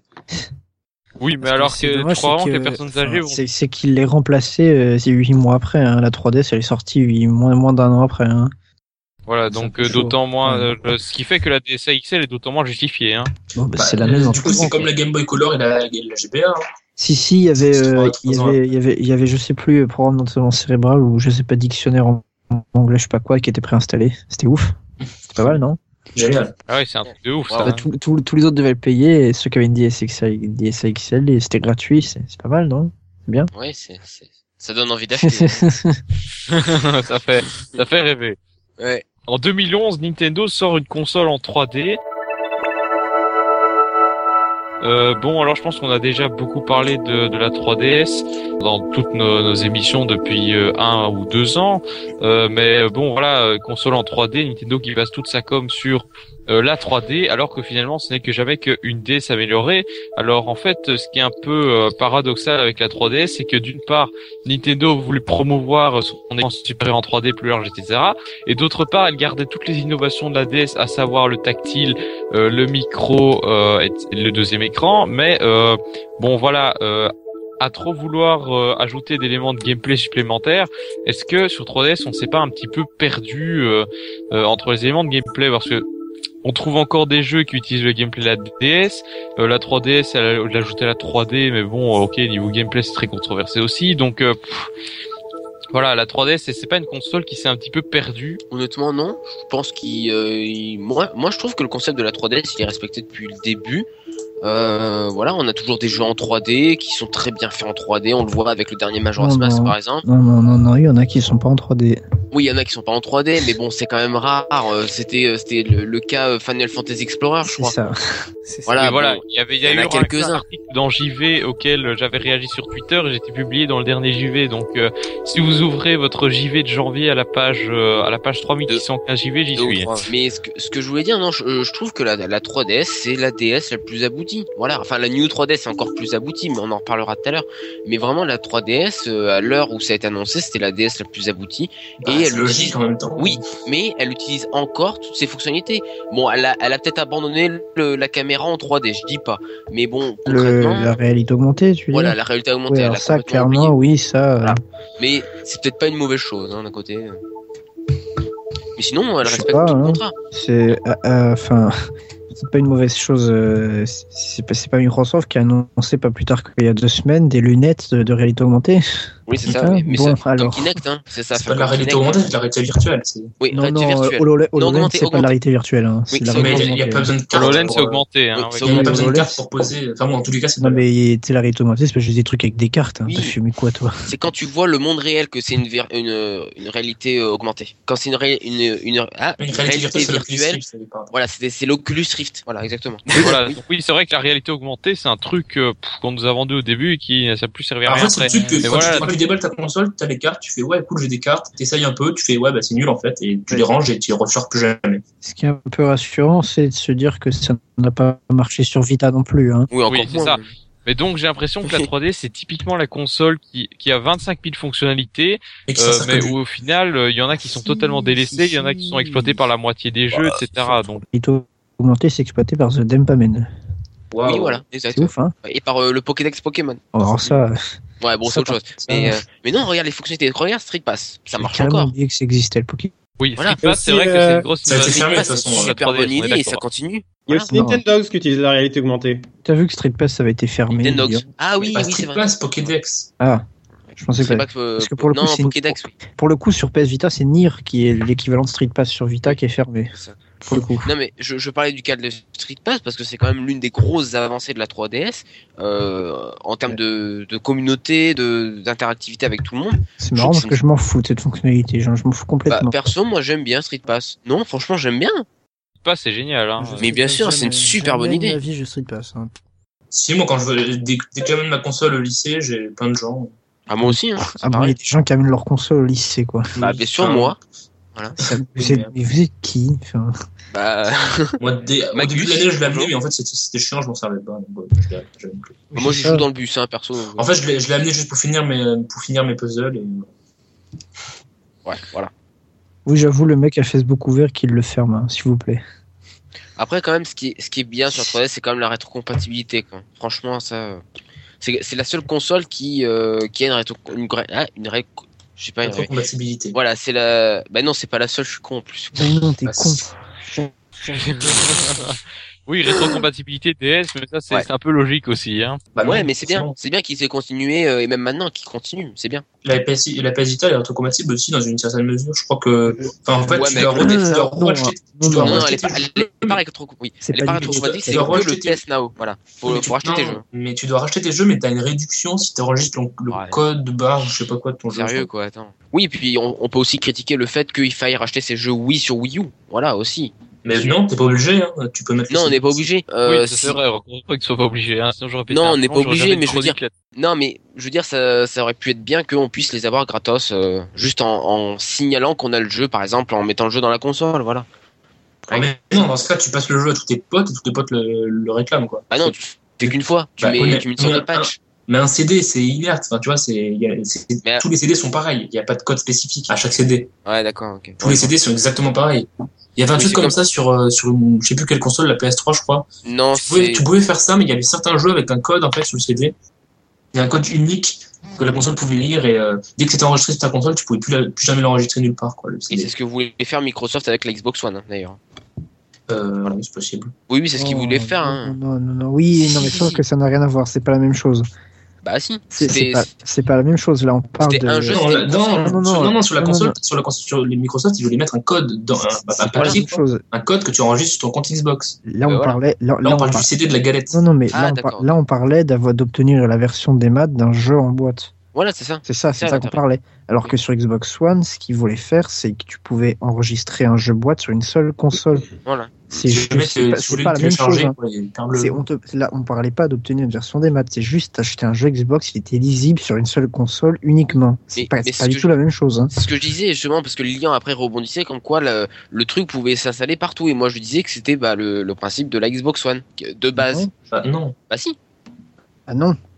Bah si, c'est le principe de base de la Xbox One, c'était de pouvoir enregistrer un seul jeu sur une seule console. Et c'est ce que Lilian disait, comme quoi tu pouvais PS3, faire. Il disait juste on pouvait obtenir une version des maths de jeu PS3 avec un code unique sur le CD quoi. Ah bah j'ai mal interprété alors. Et après le CD tu pouvais pas le réutiliser sur une autre console, il me semble. Oui bah c'est logique. Non, mais c'est sûr que je vais rebondir là-dessus, c'est sûr que quand ils ont commencé, pour revenir aux consoles portables, quand ils ont lancé l'eShop sur 3DS et qu'ils ont lancé les versions des maths de jeux complets. Je vais toujours regretter le fait qu'ils te proposent pas, quand tu achètes un jeu boîte, d'avoir la version en démat avec. Par exemple, parce qu'ils mettent tout le temps, pour les versions démat, ils mettent tout le temps en avant le fait que le jeu est sur votre console, comme ça, quand vous partez en voyage, vous l'avez directement, vous n'êtes pas obligé d'emmener la cartouche. Ouais, mais oui, ils devraient faire ça. Hein. Ils pourraient te proposer, quand tu achètes le jeu en version cartouche, d'avoir la version démat, quoi, direct. C'est comme pour les Blu-ray. Pour les Blu-ray, tu as un code, ou pour les DVD, tu as un code à télécharger sur le site de l'éditeur de ton truc, de ton film, et tu peux le télécharger ensuite. Bon, il y a un DRM de gros taré, mais ça fonctionne quand même, quoi. Si, c'est vrai. Oui, et puis, non, moi, ce que je trouve quand même le plus avichant, après, c'est un autre débat, bien sûr, mais c'est surtout le prix des jeux dématérialisés après. Hein. Voilà. Oui. C'est parce que tu doutes bien que les boutiques font pression pour que les prix en démat soient pas compétitifs. Oui, bien sûr, mais on prend par exemple, t'achètes ton jeu en version physique, tu peux très bien avoir une petite réduction sur la version démat, par exemple. Il me semble qu'il y avait eu une affaire sur ça, c'était GameStop qui avait attaqué Xbox, qui avait attaqué Microsoft en justice, parce que le prix des jeux démat était trop avantageux par rapport aux jeux neufs chez GameStop. Et du coup, ça leur faisait un manque à gagner. Et du coup, Moi, je me souviens d'une autre affaire, c'est la réaction qu'a vu GameStop quand Xbox a annoncé que, enfin, quand Xbox One a dit ce sera tout des maths. Avant qu'ils changent d'avis, qu'ils reculent et qu'ils fassent finalement il y aura des jeux boîtes, quand ils ont annoncé que ce serait tout des maths, GameStop a pété un câble. C'est GameStop qui a fait du lobbying de gros tarés pour dire mais attends, mais on va couler nous si vous faites ça. Ouais. Et même, de toute façon, s'ils font que du démat, même les prochaines consoles, s'ils font que du démat, est-ce que les magasins vont vouloir vendre les consoles ? C'est ça, parce qu'il y aura plus de jeux. Donc ils n'ont pas le choix en fait. Hein. Mais bien sûr, mais oui, mais du coup, il y aura plus de jeux à vendre. Il n'y aura plus de magasins spécialisés, mais tu pourras toujours acheter des consoles à la Fnac. Voilà, bien sûr. Mais il n'y aura plus de magasins spécialisés, c'est sûr. C'est que les commerces spécialisés cool, eux, ils s'en foutent tant qu'ils peuvent vendre leur console à Walmart ou à Carrefour. Hein. Oui. Ça change rien. Hein. Je pense que l'essentiel des ventes aujourd'hui, ça se fait déjà dans les magasins, dans les grandes surfaces, hein, à mon avis. Mais après, j'ai pas de chiffres, donc là. Et sur Internet, de plus en plus aussi. Oui, bien sûr. Ouais. Et puis en plus avec Steam et toutes ces plateformes en ligne qui augmentent bien. Voilà. Oui, voilà, poursuivons. Donc après, il y a la 3DS XL qui est sortie. Nouvelle déclinaison XL.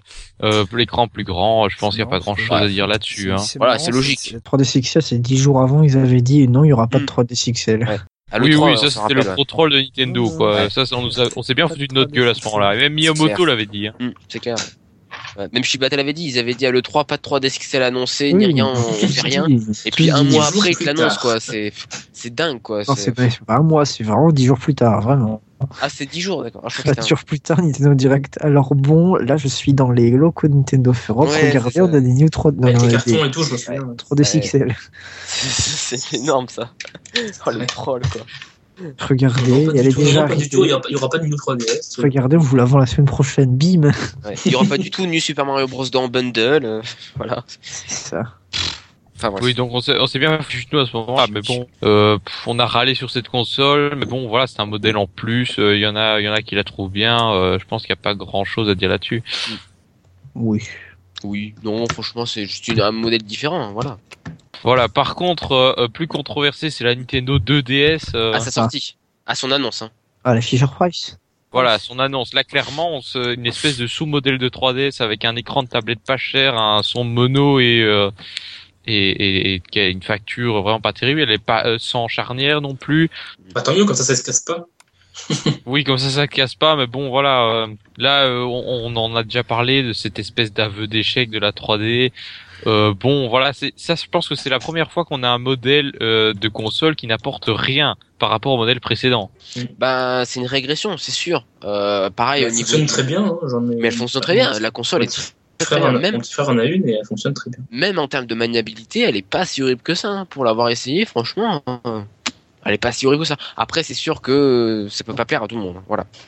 Mais moi, ce que je trouve par contre très bien, c'est que Nintendo a quand même annoncé la console 20 jours avant la sortie d'un énorme jeu qui est GTA V. Hein. Et du coup, ils ont créé un énorme buzz. Et pendant on va dire, une grosse semaine, GTA V, on l'a oublié. Hein, voilà. Ouais. Parce que ça a choqué tout le monde que Nintendo annonce ça. On n'y croyait limite pas, qu'on croyait que c'était des fakes. Hein. Bah non, après, quand j'ai fait la bande-annonce sur la chaîne officielle de Nintendo, j'ai fait OK, c'est pour de vrai. Mais quand on m'a dit ça, je sais plus, c'est Benjamin qui m'avait dit ça par SMS. Je fais tu te fous de ma gueule. Et là, je rentre chez moi, je vais sur la chaîne de Nintendo, je vois oh, putain, c'est un vrai truc. Ah non, moi je l'avais vu sur Facebook, ouais. Donc je me dis non, c'est un troll. Et puis après ils ont trollé en disant la 1DS. Bon. Oui, ça. Oui. D'ailleurs, on avait fait un podcast, un débat vidéoludique rageur, le jour après l'annonce. C'est tout. N'allez pas l'écouter. Voilà le podcast là on t'exerce. Voilà. Donc bon après cette 2DS elle s'est quand même très bien vendue et était extrêmement rentable pour Nintendo. Hein. Oui tout à fait. Alors attends je crois que j'ai les chiffres. Ah si je crois que c'était 2 millions 3 millions. Oui 2 millions 3 millions l'espace de 4 mois. Voilà 2-3 millions l'espace de 4 mois. Donc c'est un bon chiffre hein. Ça va. Ouais. Oui. Bon voilà, alors après l'annonce de la New 3DS, ça c'est ce qui nous occupe vraiment. Il faut dire que au moment où on avait annoncé la 3DS XL, on parlait déjà d'un second stick, hein, on s'en rappelle. Il y avait des rumeurs là-dessus, ouais. Oui, il y avait des rumeurs, ouais. Et puis, c'était demandé aussi, étant donné qu'il y avait des jeux genre Metal Gear, tout ça, qui rendaient assez... important ce genre de choses, donc forcément ça faisait parler quoi, on l'attendait. Oui on l'attendait, mais alors du coup la question c'était pourquoi est-ce que ce second stick n'est pas intervenu plus tôt, pourquoi il a fallu attendre si longtemps pour que Nintendo reprenne cette idée de second stick. Parce que ça scinde le catalogue des jeux en deux, comme à chaque fois que t'ajoutes un bouton ou un truc comme ça, donc... Mais non, c'est déjà le Circle Pad Pro, si ça avait juste remplacé un Circle Pad Pro, là, ça n'aurait rien changé. Hein. Il y a un Circle Pad Pro pour XL. Hein. Je pense qu'ils voulaient pas trop que les développeurs, d'un seul coup, comme ça, se mettent à mettre un deuxième stick dans tout leur jeu et à le rendre pratiquement obligatoire. Je pense qu'ils ont préféré attendre qu'il y ait un parc de 3DS assez important installé pour dire aux développeurs, bah vous voyez, il y a 50 millions de possesseurs de 3DS, vous pouvez pas les ignorer, vous pouvez pas rendre votre deuxième stick obligatoire. Oui, c'est vrai. Ouais, possible. Mais en attendant, il y en a quand même qui ont acheté un modèle de 3DS en plus. Ah ouais, comme moi. Après, le Circle Pad Pro était aussi en bundle avec beaucoup de jeux. Hein. On pense par exemple à Resident Evil Revelation. Et c'est tout en fait. Non, pas Kid Icarus, non, c'était pas avec un deuxième stick. Je me souviens plus si c'était en bundle avec. Il y avait le support, mais non, il y avait le support. Ouais, c'était pas un deuxième stick. Hein. Ouais, c'était pas un deuxième stick, non, c'était le support. Alors cette New 3DS, on a beaucoup débattu, et maintenant elle est sortie. Alors je vais compter sur vous, vous qui l'avez acheté en version ambassadeur, tout ce que vous voulez, pour me faire une petite présentation de la console. Bah, c'est une superbe console. Voilà, merci. Qu'est-ce qu'elle apporte par rapport à la 3DS? Alors, c'est quoi l'innovation? Alors, j'y vais. Oui, bon, j'y vais.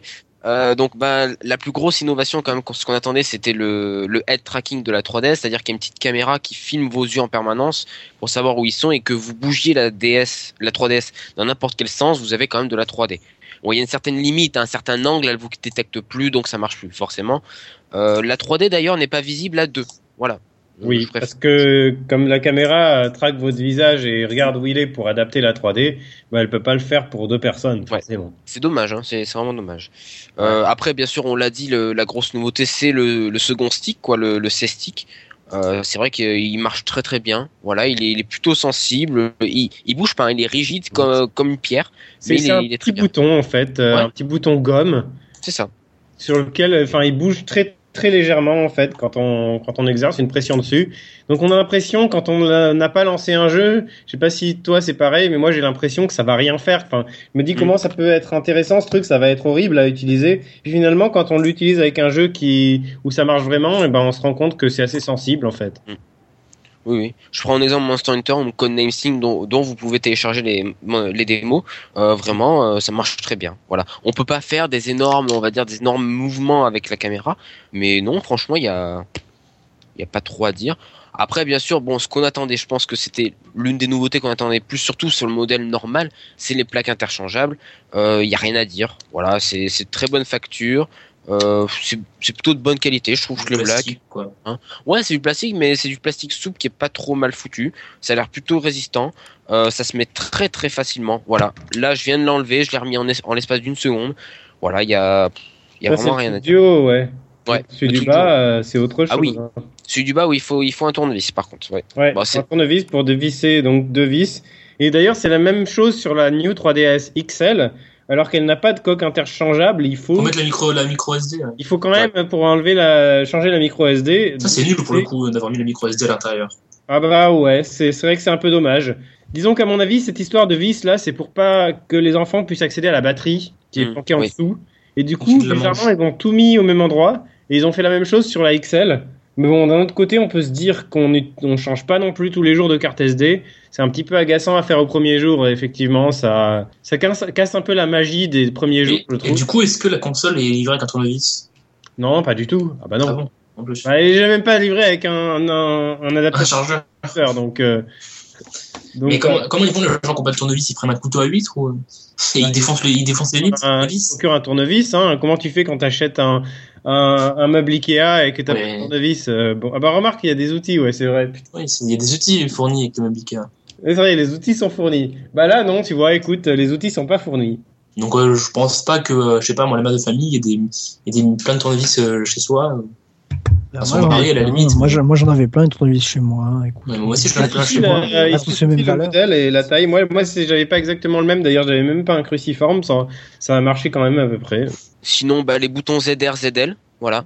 Nouveau bouton ZR, ZL. Bon, là, il n'y a pas de grosse utilité étant donné qu'il n'y a pas de jeux qui sortent avec. Voilà, à part Monster Hunter, peut-être, je sais pas si. Je crois que ça l'utilise, mais très légèrement. Ça, donc, voilà. C'est rien du tout. Alors. Je crois que dans Monster Hunter 4 Ultimate, ça l'utilise légèrement. Hein. Peut-être pour les l'inventaire, changer les objets, un truc comme ça. Sinon, bah, bien sûr, plus grosse puissance, hein, mais un processeur qui apparemment serait 2 fois plus puissant, plus de RAM. Bon, voilà. Au niveau de l'autonomie, c'est la même, peut-être un poil plus que la 3DS de base. Ça doit gagner quoi, une demi-heure peut-être, mais vraiment, sinon, c'est à peu près la même. Et sinon, Fry me rejoindra largement. Le gros défaut de la console, c'est le stylet. Voilà, non mais je voulais faire un truc enchaîné, super bien dynamique, mais en fait non. Donc c'était le stylet, ouais. Voilà, c'est le gros défaut de la console. Il est nul. Il est trop fin, trop petit. Ah ouais. Trop petit. Ah ouais. Il est pas très accessible à l'endroit où il est aussi. Il est pas au même endroit que la DS Fat. Il est en dessous, à côté tout autre, à la tranche du bas en fait, tu as le à gauche ou à droite. Cartouche, tu as le port au milieu, en dessous au milieu. Tu as le stylet. Et le côté du port cartouche. Voilà. À la place de l'emplacement de jack de la 3DS normale. Voilà. Oui. Ça c'est chaud. Ouais. Pourquoi on l'a pas mis sur le côté comme la DS Lite, c'est impec ça. Et ben non, sur le côté, il y a les coques, tu peux pas. C'est pour ça aussi que le volume, il est sur l'écran supérieur et que c'est là pour le coup aussi c'est un deuxième mauvais point, c'est super chiant de changer le volume en plein jeu. Hein. Oh non, c'est très bien. Franchement. Moi je m'y fais pas. Hein. Moi j'aime bien hein, franchement. Moi je m'y fais pas, voilà, je trouve mais c'est gênant hein, parce que en fait quand tu tiens t'as ta console entre tes deux mains. Et en fait, t'as le pouce qui est sur le sol à gauche, tu lèves le pouce juste un peu, t'as le volume et c'est super pratique hein. Ouais, si tu veux, ouais. Au pouce, c'est super pratique. Je suis désolé. Mais... Bah, je sais pas, moi j'étais habitué à l'écran du bas, donc faut que je m'y fasse peut-être. C'est peut-être juste. Bah non, parce que là tu gardes ta console dans tes mains. Bah oui. Vous voyez pas ce que je suis en train de faire, mais moi je visualise. Ouais, moi très bien, tu vois. T'as ta console. Ouais, bah moi aussi j'y arrive très bien en fait. Ouais. En fait, t'as juste à lever le pouce, alors qu'avant il fallait que tu pousses l'index, que tu descendes. Enfin bref, c'était. Ouais, c'est pas faux. Oui, je suis d'accord. Ok, bon, j'admets. Allez, j'admets. Après, sauf si t'as pas envie d'utiliser le son avec le pouce, bon, si tu veux faire ton puriste, qu'est-ce que tu veux dire? Non, c'est pas ça. C'est que... Ah oui, d'accord. Et du coup, c'est où là sur celle-ci? Sur l'écran supérieur. Voilà. Putain, sur l'écran supérieur. Quoi. Ça sort la semaine prochaine. Hein. Ouais. Ah oui, donc de l'autre côté du 3D en fait. Voilà, c'est ça. Et du coup, pour avoir un avis général sur l'ergonomie, en gros, sur 5, vous mettriez... Ah non, mais non, mais attends, juste, c'est mieux sur la 3DS normale. Non. Bah là, j'ai mon joystick, je fais direct, je monte le son, hop, j'ai mon joystick, alors que là, je dois monter mon doigt jusqu'au machin. Mais non, mais t'as juste à monter le pouce un tout petit peu, enfin, c'est juste, enfin, c'est très très simple. Hein. Ouais. C'est très très simple, moi je te dis, je le fais. Sinon, vous utilisez plusieurs doigts, hein. Aussi pratique, on va dire. Alors que sur DS normal, faut baisser l'index et tout, c'est chiant. Non, faut pas le baisser, hein. Si. Oui, faut le baisser pour monter le son s'il est pas. Je l'ai dans les mains, là. Bah moi aussi. Non mais la 3DS fat. Ah oui, d'accord. Ah la fat. Ah non, la fat c'est super chiant. Ah c'est super chiant. Bah, le son il est juste à côté du joystick. Ah mais sur la 3DS fat, je parle de la DS fat moi.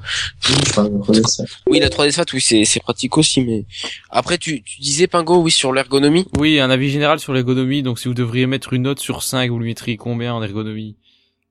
Je mettrais 3. 4,5 sur 5. Moi je mettrais 3 parce que est très très bonne quand même, enfin... Elle est bien, je dis pas, mais disons que c'est, je sais pas comment expliquer, c'est les boutons. J'ai joué à Mario Kart par exemple la dernière fois et j'avoue que je me fais pas encore à la forme, enfin c'est peut-être que... c'est les mêmes que sur 3DS normal. Mais je sais pas, bizarrement, peut-être parce qu'ils sont pas encore faits, vu qu'elle est neuve, ils sont pas encore faits, tu vois, ils sont pas encore appuyés, ouais, bien s'appuyer et bien habitués à ton doigt, quoi. Ça doit être ça, parce que bon, allez, on va remonter à 4. Allez, je vais mettre 4 pour l'instant, et puis peut-être que je mettrai plus. Je vais 4,75. Allez, 4,75. Non, allez, honnêtement, l'ergonomie est très bien, elle se prend très très bien en main. La console se prend super bien en main. Vraiment. Après, quoi dire de plus? Si, juste une petite remarque par rapport à la bande-annonce en 3D de Majora's Mask qui est sortie. C'est moi ou la bande-annonce elle est floue, en fait. Enfin, les images sont décalées, la 3D est décalée. Il y a un truc bizarre, en fait. Enfin, je sais pas si vous l'avez vu. Sur le trailer en 3D de Majora's Mask qui a été publié hier ou avant-hier, je crois. Putain. Ah oui, c'est super mal foutu, là. J'espère que c'est pas comme ça dans le jeu parce que ça fait peur, hein. Mais pourquoi il y a un trailer dispo sur l'eShop et tout? Oui, sur l'eShop, oui. Personne s'est plaint dans le jeu, alors a priori, ça devrait être bon, quoi. Vu les notes qu'il a eues. Oui, 90% sur Metacritic, hein. Il est pas sorti. Toujours cité Metacritic. Non, mais... hein. Ah bah non, mais c'est bien Metacritic. Ça résume tout, non? Bah alors sinon en termes de software, enfin pas de software, mais sinon à part l'ergonomie, il y a le processeur bien sûr qui est plus puissant, donc ça permet de faire tourner les jeux dans des meilleures conditions, notamment Super Smash Bros où la 3DS classique avait vraiment du mal. Apparemment, si vous dites Monster Hunter aurait des améliorations graphiques. Oui, tout à fait. Ouais. Et puis il y a bien sûr les jeux exclusifs, donc pour l'instant le seul jeu exclusif qu'on connaît c'est Xenoblade Chronicles 3D qui n'apporte strictement rien par rapport à la version Wii, soit dit en passant, et elle est même moins jolie, mais bon. Après, c'est sur une console portable, voilà. Voilà, c'est sur une console portable, mais... Il y a des amiibo quand même et une galerie d'ennemis. Ouais. Oui. Enfin, la galerie d'ennemis, je suis désolé, mais moi ça m'apporte rien du tout, hein. Ni la banque de son, hein. Ouais. Voilà, la bande son, moi je télécharge la BO et ça c'est tout aussi bien, hein. Je la mets sur mon studio son 3DS et ça revient exactement au même, hein. Comme tu veux, moi je sais pas. Sinon en termes de puissance, pour faire la comparaison, Smash Bros sur 3DS met à peu près 25 secondes à se jouer. Vidéos, c'est pareil. Non, 25 secondes pour la 3DS et c'est à peu près on va dire une dizaine de secondes pour la 3DS normale. Et est-ce qu'on s'en fout en fait? Oui. Voilà. Non, mais c'est juste de la comparaison. Hein. Ouais, après on avait dit c'est avoir la puissance supplémentaire. C'est ça. Bah, ouais, c'est peut-être fait exprès. Je crois qu'il y a un truc, c'est pour revenir au menu Home depuis Smash Bros. La New 3DS c'est 17 fois plus rapide que la 3DS normale. Et surtout que la 3DS ça redémarre en fait. Ça redémarre la console. C'est ça. Alors que la New 3DS met juste 3 secondes vu que ça fait que fermer l'application. Parce que Smash Bros se met dans un mode à part où il vire l'OS en fait et il lance que le jeu. Enfin, si l'OS peut-être, mais pas certaines fonctions quoi. Enfin, qui sont simplifiées au maximum pour pouvoir ne pas avoir à encombrer la mémoire. Oui, et du coup, on peut utiliser le navigateur internet et Miiverse pendant qu'on joue à Smash Bros. Oui. Voilà. Alors que l'on ne pouvait pas sur 3DS. Ouais. Voilà. Alors qu'on pouvait pas sur 3DS. Voilà, dans l'ensemble. Oui, bon. Question, c'est, quid des jeux à venir? Est-ce que vous pensez qu'on va avoir, plus de jeux exclusifs New 3DS ou bien alors qu'on va avoir plutôt des jeux, 3DS classique avec des fonctions en plus sur New 3DS comme on avait sur DSi, surtout que la génération suivante elle n'a pas tardé à arriver, donc quelle est votre position là-dessus?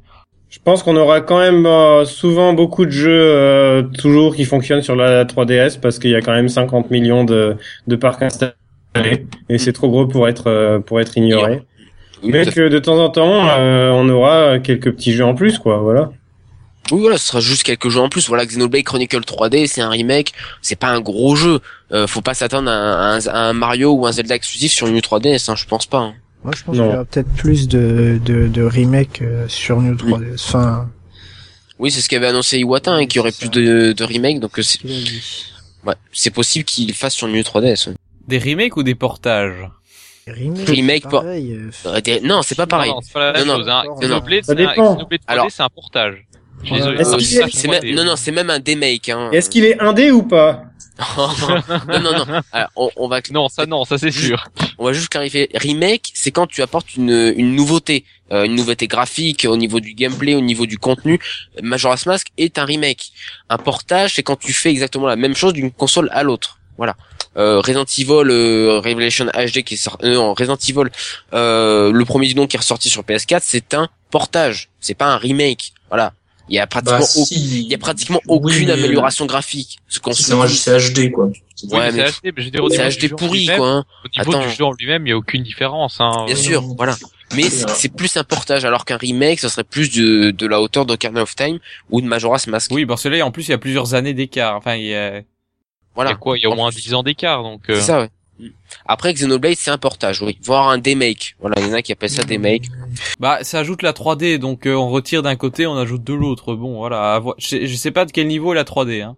Un démake, c'est quand on fait un jeu, on diminue un petit peu son... Genre, par exemple, un démake 8-bit d'un jeu 3D moderne, quoi. Ouais, c'est ça. C'est ça. Pas, on n'a jamais vraiment de démake dans le commerce.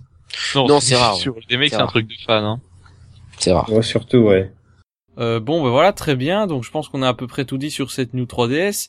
Alors, pour revenir sur une question plus générale à propos des consoles portables, donc on l'a vu, Nintendo a toujours été le constructeur de consoles portables numéro 1. Et la question, c'est pourquoi est-ce que tout au long de la durée de vie, tout au long des générations de consoles portables, Nintendo est toujours resté le leader. Bah, parce qu'ils arrivent à fédérer grâce à des grosses licences, surtout. Ils payent de concurrence sérieuse. Des grosses licences. Voilà. C'est surtout Mario, Zelda, Kirby. C'est plutôt leur savoir-faire en termes de gameplay que j'appuierai là-dessus, en termes de gameplay portable. Le fait d'échanger, le fait de faire des jeux spécialement adaptés pour les consoles portables. Et ça, c'est quelque chose, c'est une expérience qu'ils ont de leur, de leur expérience du jouet, quoi, parce que c'est des petits trucs qu'on trimballait ou de leur expérience du Game & Watch et tout ça, et de la vision de Gunpei Yokoi qui a fait que ça, on adhère, on a envie d'adhérer tout de suite. Et puis en plus, ils ont pas eu le problème comme les jeux portables, ça demande un peu moins de budget. Je pense qu'ils ont un peu moins eu de problème par rapport aux jeux de consoles de salon qui demandent un énorme budget et du coup les éditeurs tiers ils vont plus avoir tendance à hésiter. Alors que là, ils se jettent dessus sans trop avoir peur de perdre de l'argent, quoi. Oui, et puis surtout parce que Nintendo a été pendant longtemps le seul constructeur à proposer des consoles portables, on va dire, qui valaient vraiment le coup, qui étaient un bon rapport qualité-prix. Non, ouais, puis quand on regarde un truc qui fait tout. Un truc qui s'est passé aussi, ouais. Sur les consoles de salon, au passage à la Nintendo 64, Nintendo a choisi de garder le support cartouche, alors que Sony a préféré le support CD. Et c'était pas forcément un bon choix de la part de Nintendo, parce que même s'il y avait moins de temps de chargement, c'était beaucoup plus coûteux à produire et beaucoup moins de mémoire et tout ça. Donc ça aurait été mieux le support CD comme choix pour la 64. Alors que sur les consoles portables, c'est l'inverse. Sur la PSP, Sony a choisi les mini-disques, Nintendo a choisi de garder les cartouches, et c'était le bon choix, les cartouches, parce que ça, il n'y a pas de pièces physiques qui tournent, il n'y a pas de problème de consommation de batterie avec ça, et c'était le bon choix, les cartouches. Donc on va dire que c'est un exemple qui montre que Nintendo, ça leur c'est mieux dans leur vision, les consoles portables. D'accord, oui, c'est peut-être une explication intéressante. Après, c'est vrai que tous les concurrents se sont cassés la gueule. Il y a eu Sega, il y a eu la Neo Geo, il y a maintenant Sony avec sa PS Vita qui marche pas du tout. Quelle idée, hein. Ah bah oui, d'ailleurs je prévois une fin proche, un retrait de Sony du marché des consoles portables. Hein. À mon avis, ça m'étonnerait qu'ils continuent dans cette voie quand on voit comme ils délaissent la Vita. Ouais, mais est-ce que ça leur a... Peut-être pas, mais moi je pense que c'est assez clair que la Vita vit ses derniers instants parce que, le fait qu'ils aient suspendu Nier, YouTube et je sais plus quelle autre application, le fait qu'ils suspendent les applications natives de la console, le fait qu'on arrête des services de la console, ça me semble assez révélateur du fait que, on va sûrement pas vivre encore très très longtemps. Hein. Du coup, de la PS Vita, ce qu'il faut voir, c'est est-ce que ça leur a rapporté de l'argent ou pas aussi. Je pense pas. franchement, non, pratiquement pas. Je pense que je crois pas, non. Extrêmement cher à produire par rapport à la 3DS, oui. Et ils en ont vendu extrêmement moins. Enfin, elle a fonctionné qu'au Japon, quoi, et encore. Donc, je crois vraiment que ça n'a pas apporté d'argent, quoi. Enfin, oui, et puis il n'y a plus de jeux qui sortent sur 8. Ou alors, s'il a été rentable, elle a eu une rentabilité très très faible, quoi. C'est vrai. Elle n'a jamais été rentable. Je suis même pas sûr que le coût de recherche ait été amorti. Et puis comme la console se vendait pas, ils ont très très vite proposé des packs avec 1 milliard de jeux pour le même prix. Et donc, du coup, je pense pas que ça leur ait rapporté de l'argent de faire ça, tu vois. Ça n'a jamais fonctionné, mais. De toute façon, Sony perd du fric tous les jours, quoi. Sur les salles, parce que la division PlayStation est la seule qui affiche des trucs dans le vert, donc. Bah oui, mais la PS Vita. Hein, Oui, bah, je disais que la Vita. Non, j'ai dit que je pensais pas que la Vita, que Sony allait forcément se retirer du marché. J'ai juste dit que c'était certain que la Vita vivait ses derniers instants. Enfin, et que c'était très révélateur le fait qu'ils aient arrêté complètement des services, des fonctionnalités natives comme Nier déjà, ou l'application YouTube et je sais plus quelle autre application. Tout ce qui reste, c'est les navigateurs web. Donc bref, voilà, que la Vita. Qui était fort probable que soit Sony préparait, soit Sony arrêtait définitivement le portable, soit il préparait la relève. Enfin, voilà. Et tu penses, donc tu penses vraiment que Sony va sortir une nouvelle console comme ça de son chapeau Mais je pense qu'ils y pensent forcément depuis un moment. Enfin, ils la sortent pas de leur chapeau. Enfin, ils font de la R&D comme tout le monde. Pourquoi est-ce qu'ils n'arrêteraient pas les services après la sortie de leur console alors? Pourquoi est-ce qu'ils les arrêtent maintenant, leur service? Parce qu'ils préparent la fin. Ils préparent la fin, je sais pas. Enfin. Voilà, ils préparent une série. Et t'as pas besoin de préparer la fin d'une console. T'arrêtes les services quand la nouvelle qui sort, ça je veux bien, mais arrêter les services avant, je vois pas l'intérêt. Elle bide. Hein. Voilà, c'est pratiquement pas vendu. Elle en est à quoi? C'est parce qu'elle bide. À l'époque de la Dreamcast, il y a plein de services qui se sont arrêtés avant la fin réelle de la console. Hein. Oui, bah justement, la Dreamcast, Sega a arrêté les consoles après. Donc, si tu prends la Dreamcast comme exemple, alors mon exemple est pertinent. Non, mais ce que je dis, c'est qu'ils sont en train d'arrêter progressivement des services et que c'est révélateur du fait que la console va sûrement plus vivre encore très longtemps, ou alors uniquement au Japon. Enfin. Oui, ce que je pense, c'est vrai qu'elle marche plutôt bien. On passe le stick qui parlait des scénarios pour 2015 et je sais plus qui avait sorti le scénario de Sony va arrêter la PS Vita en Occident, ça va être une console full des maths et ça va fonctionner, et ça va se vendre qu'au Japon. Enfin, ils vont continuer à vendre qu'au Japon et sinon dans le reste du monde ce sera full des maths, il n'y aura plus de jeux boîte. Enfin bref, c'était une théorie et on est au final peut-être pas si loin de cette théorie. Et c'est peut-être que ce que va engager Sony avec la prochaine console portable. Hein. Voilà. Non, parce que la PSP Go avait fait ça, ça n'a jamais marché. C'est vrai qu'elle avait bidé la PSP Go. Mais en tout cas, la question de l'avenir des consoles portables se pose parce que avec la concurrence farouche des smartphones depuis la 3DS, la 3DS a réussi à s'en sortir, mais est-ce que les suivantes y arriveront? Est-ce que Nintendo va avoir d'autres concurrents ou ils vont rester avec un monopole? Ça, c'est un sujet qui est redondant, on pose la question tous les ans et au final, la fin des consoles portables, on la voit pas tant que ça parce que. Nintendo est toujours le seul acteur du marché, donc. Ouais, mais c'est très bien. Je pense que Sony va se relancer dans le jeu portable, mais avec les Xperia, les téléphones Xperia. Ça a bidé aussi, hein, par contre. Bah non, parce que le téléphone Xperia, ça se vend bien. Oui, mais leur système de jeu Xperia, ça a bidé. Hein. Mais je parle, ils avaient fait des jeux merdiques sur Xperia, mais je pense qu'il y aura peut-être, je sais pas moi, des jeux PSP, des trucs comme ça sur téléphone Xperia, ou les prochains jeux Vita seront faits aussi sur Xperia, ou je sais pas. En tout cas, il y a déjà Xperia Play, je sais pas quoi, où on peut jouer à sa PS4 en remote play, quoi. Ah oui. Oui. En fait, t'as ta PS4 et avec ton smartphone Xperia, maintenant avec tous les téléphones Android, maintenant je crois qu'il y a un truc, et tu peux jouer à tes jeux PS4 en utilisant le téléphone comme manette, et tu peux même connecter ta manette en Bluetooth à ton téléphone Xperia, et t'as l'écran de ta PS4 sur ton téléphone. Ça j'avais déjà vu. Voilà. Et tu peux brancher une manette, tu sais, ils ont même fait un petit support où tu mets ton téléphone sur ta manette de PS4, et tu joues avec un écran de portable ou de tablette. Oui. Bon, après c'est du remote play, c'est pas du jeu vidéo, quoi. La console PS4, il faut l'avoir. Oui. Donc c'est pas une console portable. C'est comme le remote play sur Vita, quoi. Ouais. Enfin, en tout cas, pour l'instant, rien ne sauve la Vita. Même l'idée du pack combiné PS4 plus PS Vita, ça ne la sauvera pas. Personne n'en veut ça. Ouais, mais donc qu'est-ce que vous envisagez pour la suite du marché des consoles portables, en gros? Bah, à part Nintendo, y a rien pour le moment. Non, mais moi je pense très clairement qu'il n'y a pas de raison. Il n'y a pas de raison actuellement pour empêcher Nintendo de continuer des consoles portables, surtout qu'ils ont toujours fonctionné, enfin depuis que ça existe, les consoles portables, ils ont toujours fonctionné sur deux piliers, le pilier des portables et puis des consoles de salon. Il n'y a pas de raison qu'ils... Ou alors ils vont innover et emmener les consoles portables vers un nouveau niveau où ça proposera aussi d'autres choses, où il y aura peut-être une intégration avec le Quality of Life ou je sais pas quoi, ou bref, un truc, tu vois, un truc qu'on ne peut pas imaginer maintenant parce qu'on serait peut-être nous, enfin bref, je sais pas, un truc totalement, un blue océan comme dit si bien ce cher Iwata, mais pour moi il n'y a pas de raison qu'ils arrêtent complètement les consoles portables sous prétexte que la concurrence des smartphones est censée enterrer les consoles portables, parce qu'on voit bien que la 3DS, même si au début elle a eu du mal à démarrer, aujourd'hui elle a plus de 50 millions, donc c'est pas un échec, quoi. Non, mais leur Blue Ocean, ça leur a fait le public, ça leur a fait perdre le public, les téléphones portables, ça leur a fait perdre le public casual, qui était là au début de la DS.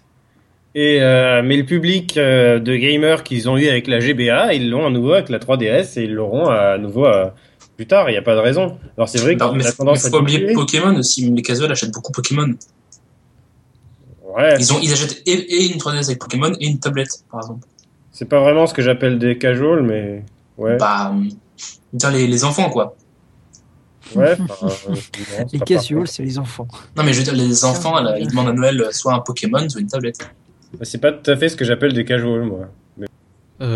et donc vous pensez clairement que les consoles portables vont rester encore longtemps un pilier de la stratégie Nintendo? Oui. Pas de raison, tu vois, que ça soit pas le cas. Et est-ce que vous pensez qu'il y a des concurrents qui voudraient encore se lancer là-dessus ou pas du tout? Qui vont garder une sorte de monopole? Qui c'est à Microsoft? Franchement. Bah non, Nintendo, je sais pas, n'importe qui, genre Nvidia avec sa Chine, des trucs comme ça, ils vont peut-être faire une console portable qu'ils en font pas. Donc, je pense pas que c'est dans l'optique de Microsoft de faire une console portable. Non, pour le coup, Microsoft, je pense pas, mais est-ce qu'il y en aura d'autres? Oui. Genre Nvidia par exemple. Bah oui, ils ont bien fait la Nvidia Shield, mais bon. Mais il y en aura toujours d'autres, mais après, ça veut pas dire qu'ils vont percer, quoi. Oui. Voilà, tout simplement. Après, il y a eu la Neo Geo portable, un truc comme ça, il y a eu une Neo Geo portable à un moment donné. Ok, ouais. Et on en a parlé. Voilà, ça n'a pas marché non plus. T'écoutais pas. Ouais. Peut-être qu'un jour Nokia va refaire des consoles portables. Nokia c'est mort, ça arrêtera. Le Nokia de Microsoft ou l'autre Nokia? Ça n'existe plus, l'autre Nokia. Il y en a deux Nokia maintenant. Si, l'autre Nokia ça existe. Si, mais ils ont pas de fric. Bah si, ils font toujours des antennes. C'est un équipementier Nokia. Ils font des antennes réseau. Oui, ça entre autres, oui. Mais de toute façon, il y en a un des deux qui va cesser d'exister puisque c'est devenu Microsoft. Les antennes réseau, c'est pas uniquement ou presque majoritairement des Alcatel ou des Huawei. Et Nokia. Ah ouais, je savais pas. Et Ericsson aussi. Oh, ça existe encore ça.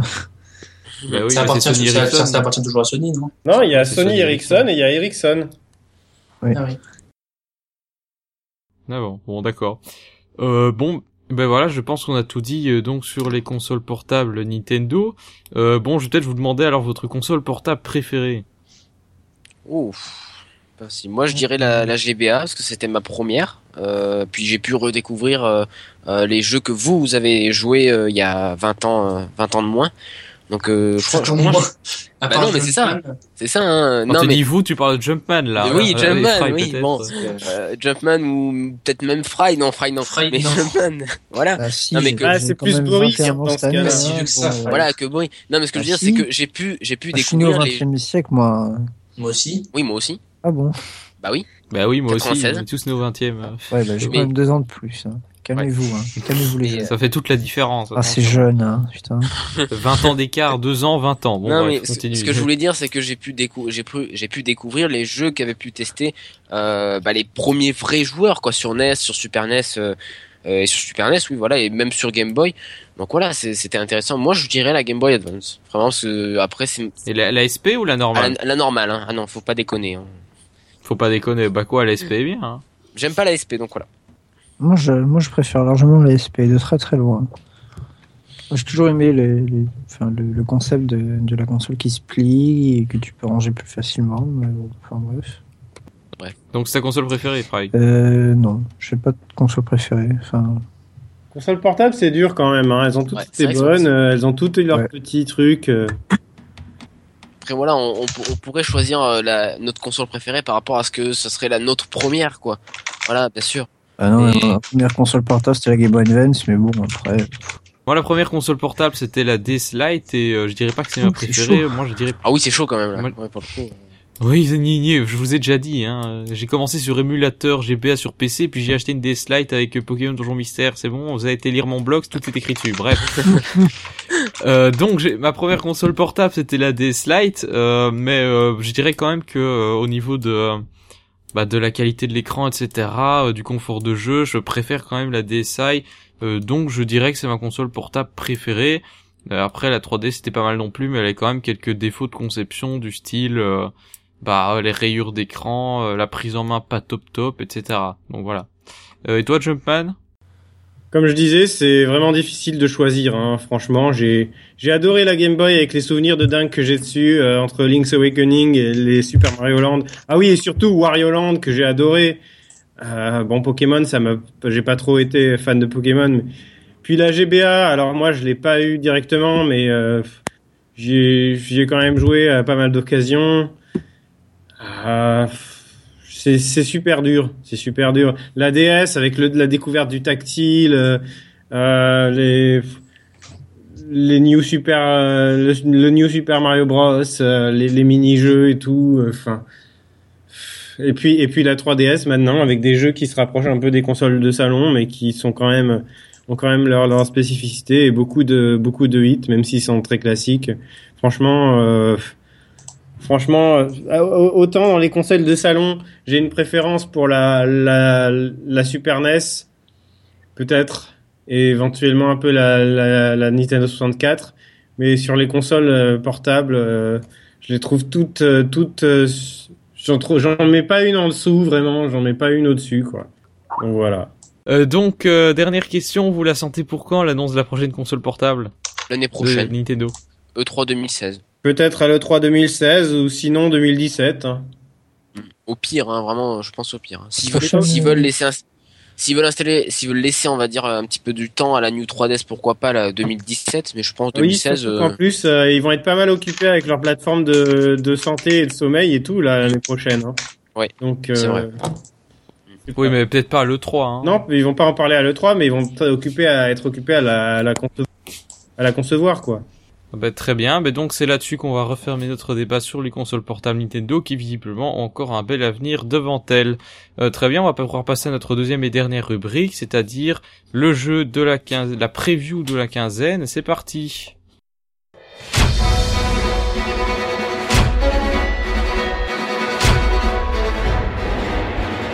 London, a modern utopia, thanks to exciting advances in steam technology. Alors donc dans cette émission, on a décidé de vous faire une preview de la nouvelle licence d'Intelligent System, à savoir Code Name Steam, un jeu qui a beaucoup enthousiasmé Fry et dont la démo est sortie récemment. Ça envoie de la grosse patate. Mais voilà, donc je vais laisser Fry et Magus qui ont sans doute longuement joué vous en parler. Moi je l'ai prise en main pour l'instant 5 minutes, donc je vais pas avoir grand chose à en dire. Eh bien Fry, c'est à toi.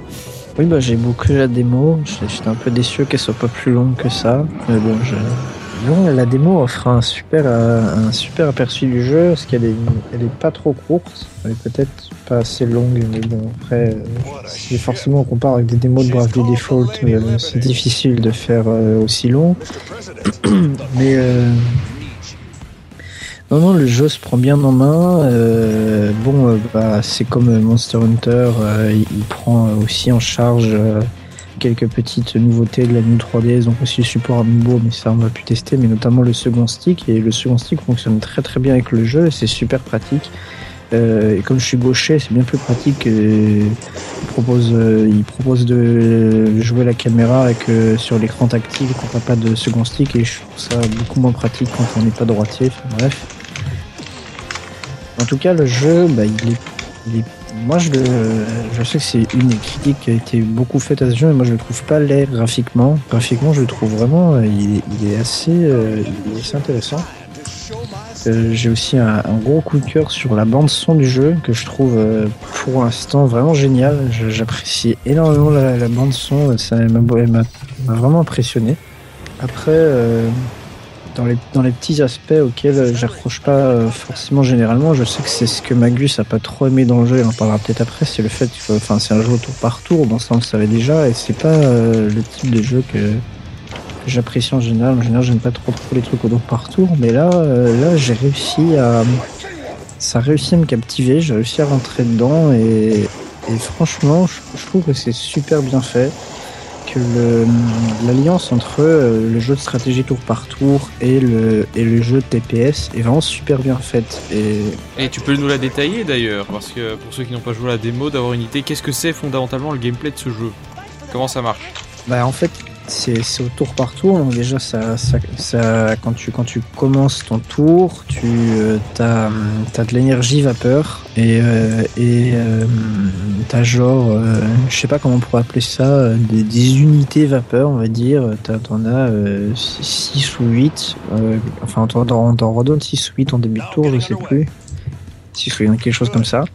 Et t'avances d'une case, ça utilise une unité vapeur. Quand tu utilises tes armes, ça utilise plus ou moins une ou trois en fonction de l'arme. Le principe, c'est que tu utilises de la vapeur pour avancer en case. Donc, comme c'est limité, forcément, ça limite ta capacité d'avancement par tour, mais ça, c'est logique. Et tu fais la phase de déplacement. Et dès que t'as un ennemi en ligne de mire, là tu passes au jeu en TPS, et où du coup t'es sur ta case, t'as l'ennemi qui est en face, et c'est TPS normal, tu le dézingues. Si t'as suffisamment d'unités vapeur, tu peux faire plusieurs coups, si t'en as pas suffisamment, tu fais pas plusieurs coups. Et après il y a les petits aspects stratégiques, parce que si à la fin de ton tour, enfin si tu te débrouilles pour que tu fais un tour, tu peux te débrouiller, tu fais un tour, s'il te reste de la vapeur à la fin, elle est rebasculée sur le tour suivant, du coup tu auras de la vapeur en plus, et si jamais il te reste de la vapeur à la fin d'un tour, et que tu as des aliens qui débarquent devant toi, et que toi t'es posté en embuscade, s'il te reste de l'énergie vapeur, du coup tu peux les tuer, ça va leur envoyer un coup automatiquement, ça fait des embuscades, et stratégiquement il faut faire super gaffe aux embuscades, parce que les ennemis peuvent aussi en faire, tu te fais très très facilement niquer la gueule comme ça, et c'est assez dangereux, donc faut vraiment penser à... Vraiment tout est géré en fonction de l'énergie vapeur que t'as, et il faut toujours faire gaffe à en conserver à la fin d'un jour si tu peux, et à bien faire attention à comment tu l'utilises. Après il y a différents types d'armes et différents types de personnages, donc ça change.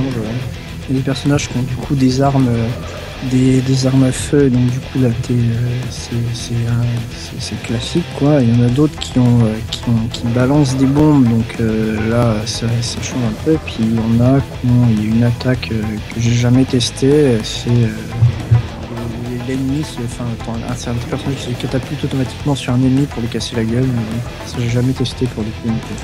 Je sais pas si j'ai été très clair dans les explications. Oui, c'était pas mal. Alors moi je suis en train de jouer pour le moment.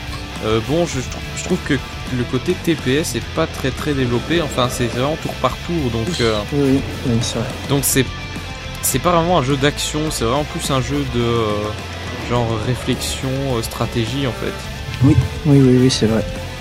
Je suis jamais très très bon en stratégie, donc après. Donc en fait on le désigne comme un TPS, mais je trouve que les éléments de TPS sont assez limités. Toi Magus, je sais pas ce que tu en as pensé. Je suis également en train d'y jouer. Alors autant j'aime beaucoup l'univers, j'aime beaucoup le style graphique, la musique aussi comme tu l'as dit Fry. C'est vrai qu'autant le tour par tour j'arrive pas à y faire quoi. J'aime bien. Pourtant c'est ça qui est bizarre, c'est que j'aime bien Paper Mario. Mais non, je n'aime pas Sticker Star, voilà pour être clair. Paper Mario, mais bizarrement tous les autres jeux de rôle, j'arrive pas à accrocher. C'est ça que je comprends pas. Je sais pas si c'est parce que c'est dans l'univers de Mario ou quoi, mais là, Code Name Steam, je fais tout pour accrocher. Hein. Je vois bien comment ça marche, je comprends très bien comment ça marche, les embuscades, toutes sortes de choses, mais je n'accroche pas. Je n'accroche pas. Je comprends pas pourquoi. Moi, en fait, c'est un peu le contraire de vous. Moi je suis plutôt fan du côté tactique côté tactique, gestion des déplacements, etc. C'est vraiment... Là on voit vraiment que c'est dans la veine d'un télésystème, quoi. On voit clairement que il y a un côté Fire Emblem, à part que ici on gère pas une armée, donc c'est vrai que le potentiel tactique est un peu moins grand. Après c'est bon, l'univers, le côté comics auquel j'accroche vraiment pas. J'ai pas écouté la musique puisque je vous avouerai que je suis en train de jouer sans la musique. Donc voilà, moi justement le côté tactique m'intéresse plus. Alors d'ici à voir si j'achèterai le jeu, bon je suis peut-être moyennement convaincu. Toi Jumpman, je sais pas si c'est un jeu qui t'intéresse. Pas particulièrement, c'est pas... Enfin, j'aime beaucoup le fait qu'ils proposent quelque chose de nouveau et qu'ils essayent d'expérimenter un peu. Ça m'a presque tenté quand j'ai écouté des previews, mais bon, globalement, j'ai essayé Fire Emblem, avec moi ça a rien donné, et je pense que ça donnerait rien avec ce style de jeu non plus. Ouais, en fait, c'est un jeu à la fois pour les fans de Fire Emblem et pour les fans de l'univers, quoi.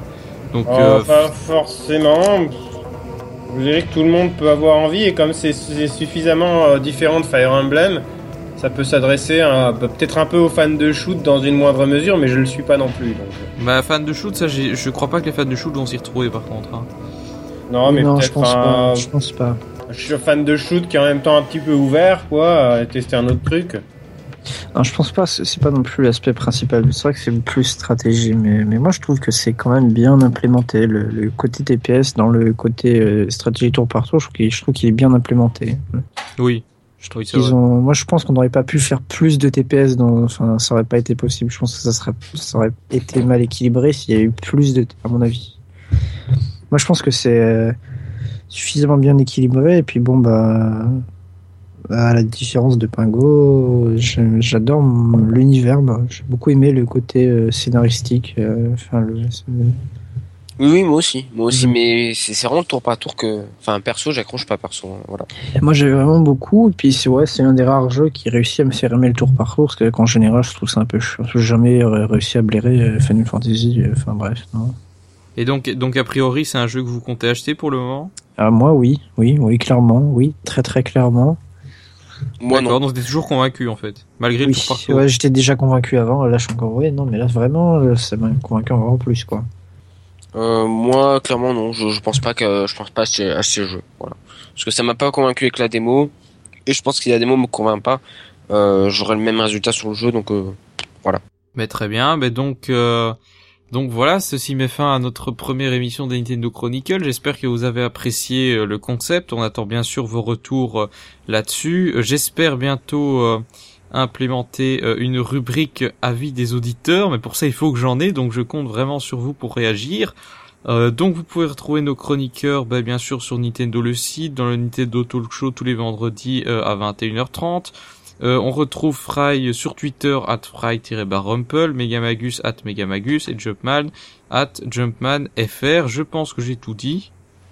Toi tu t'es pas dit. Alors voilà, vous suivez-moi @pinguelon3000 sur Twitter ou @pingopodcast pour avoir uniquement les infos sur mes émissions. Allez, sur ce, on se retrouve sans doute dans 2 semaines pour une émission spéciale sur la série Monster Hunter. Et donc, chasseurs, préparez vos armes et à la prochaine. Salut tout le monde. Au revoir. Salut.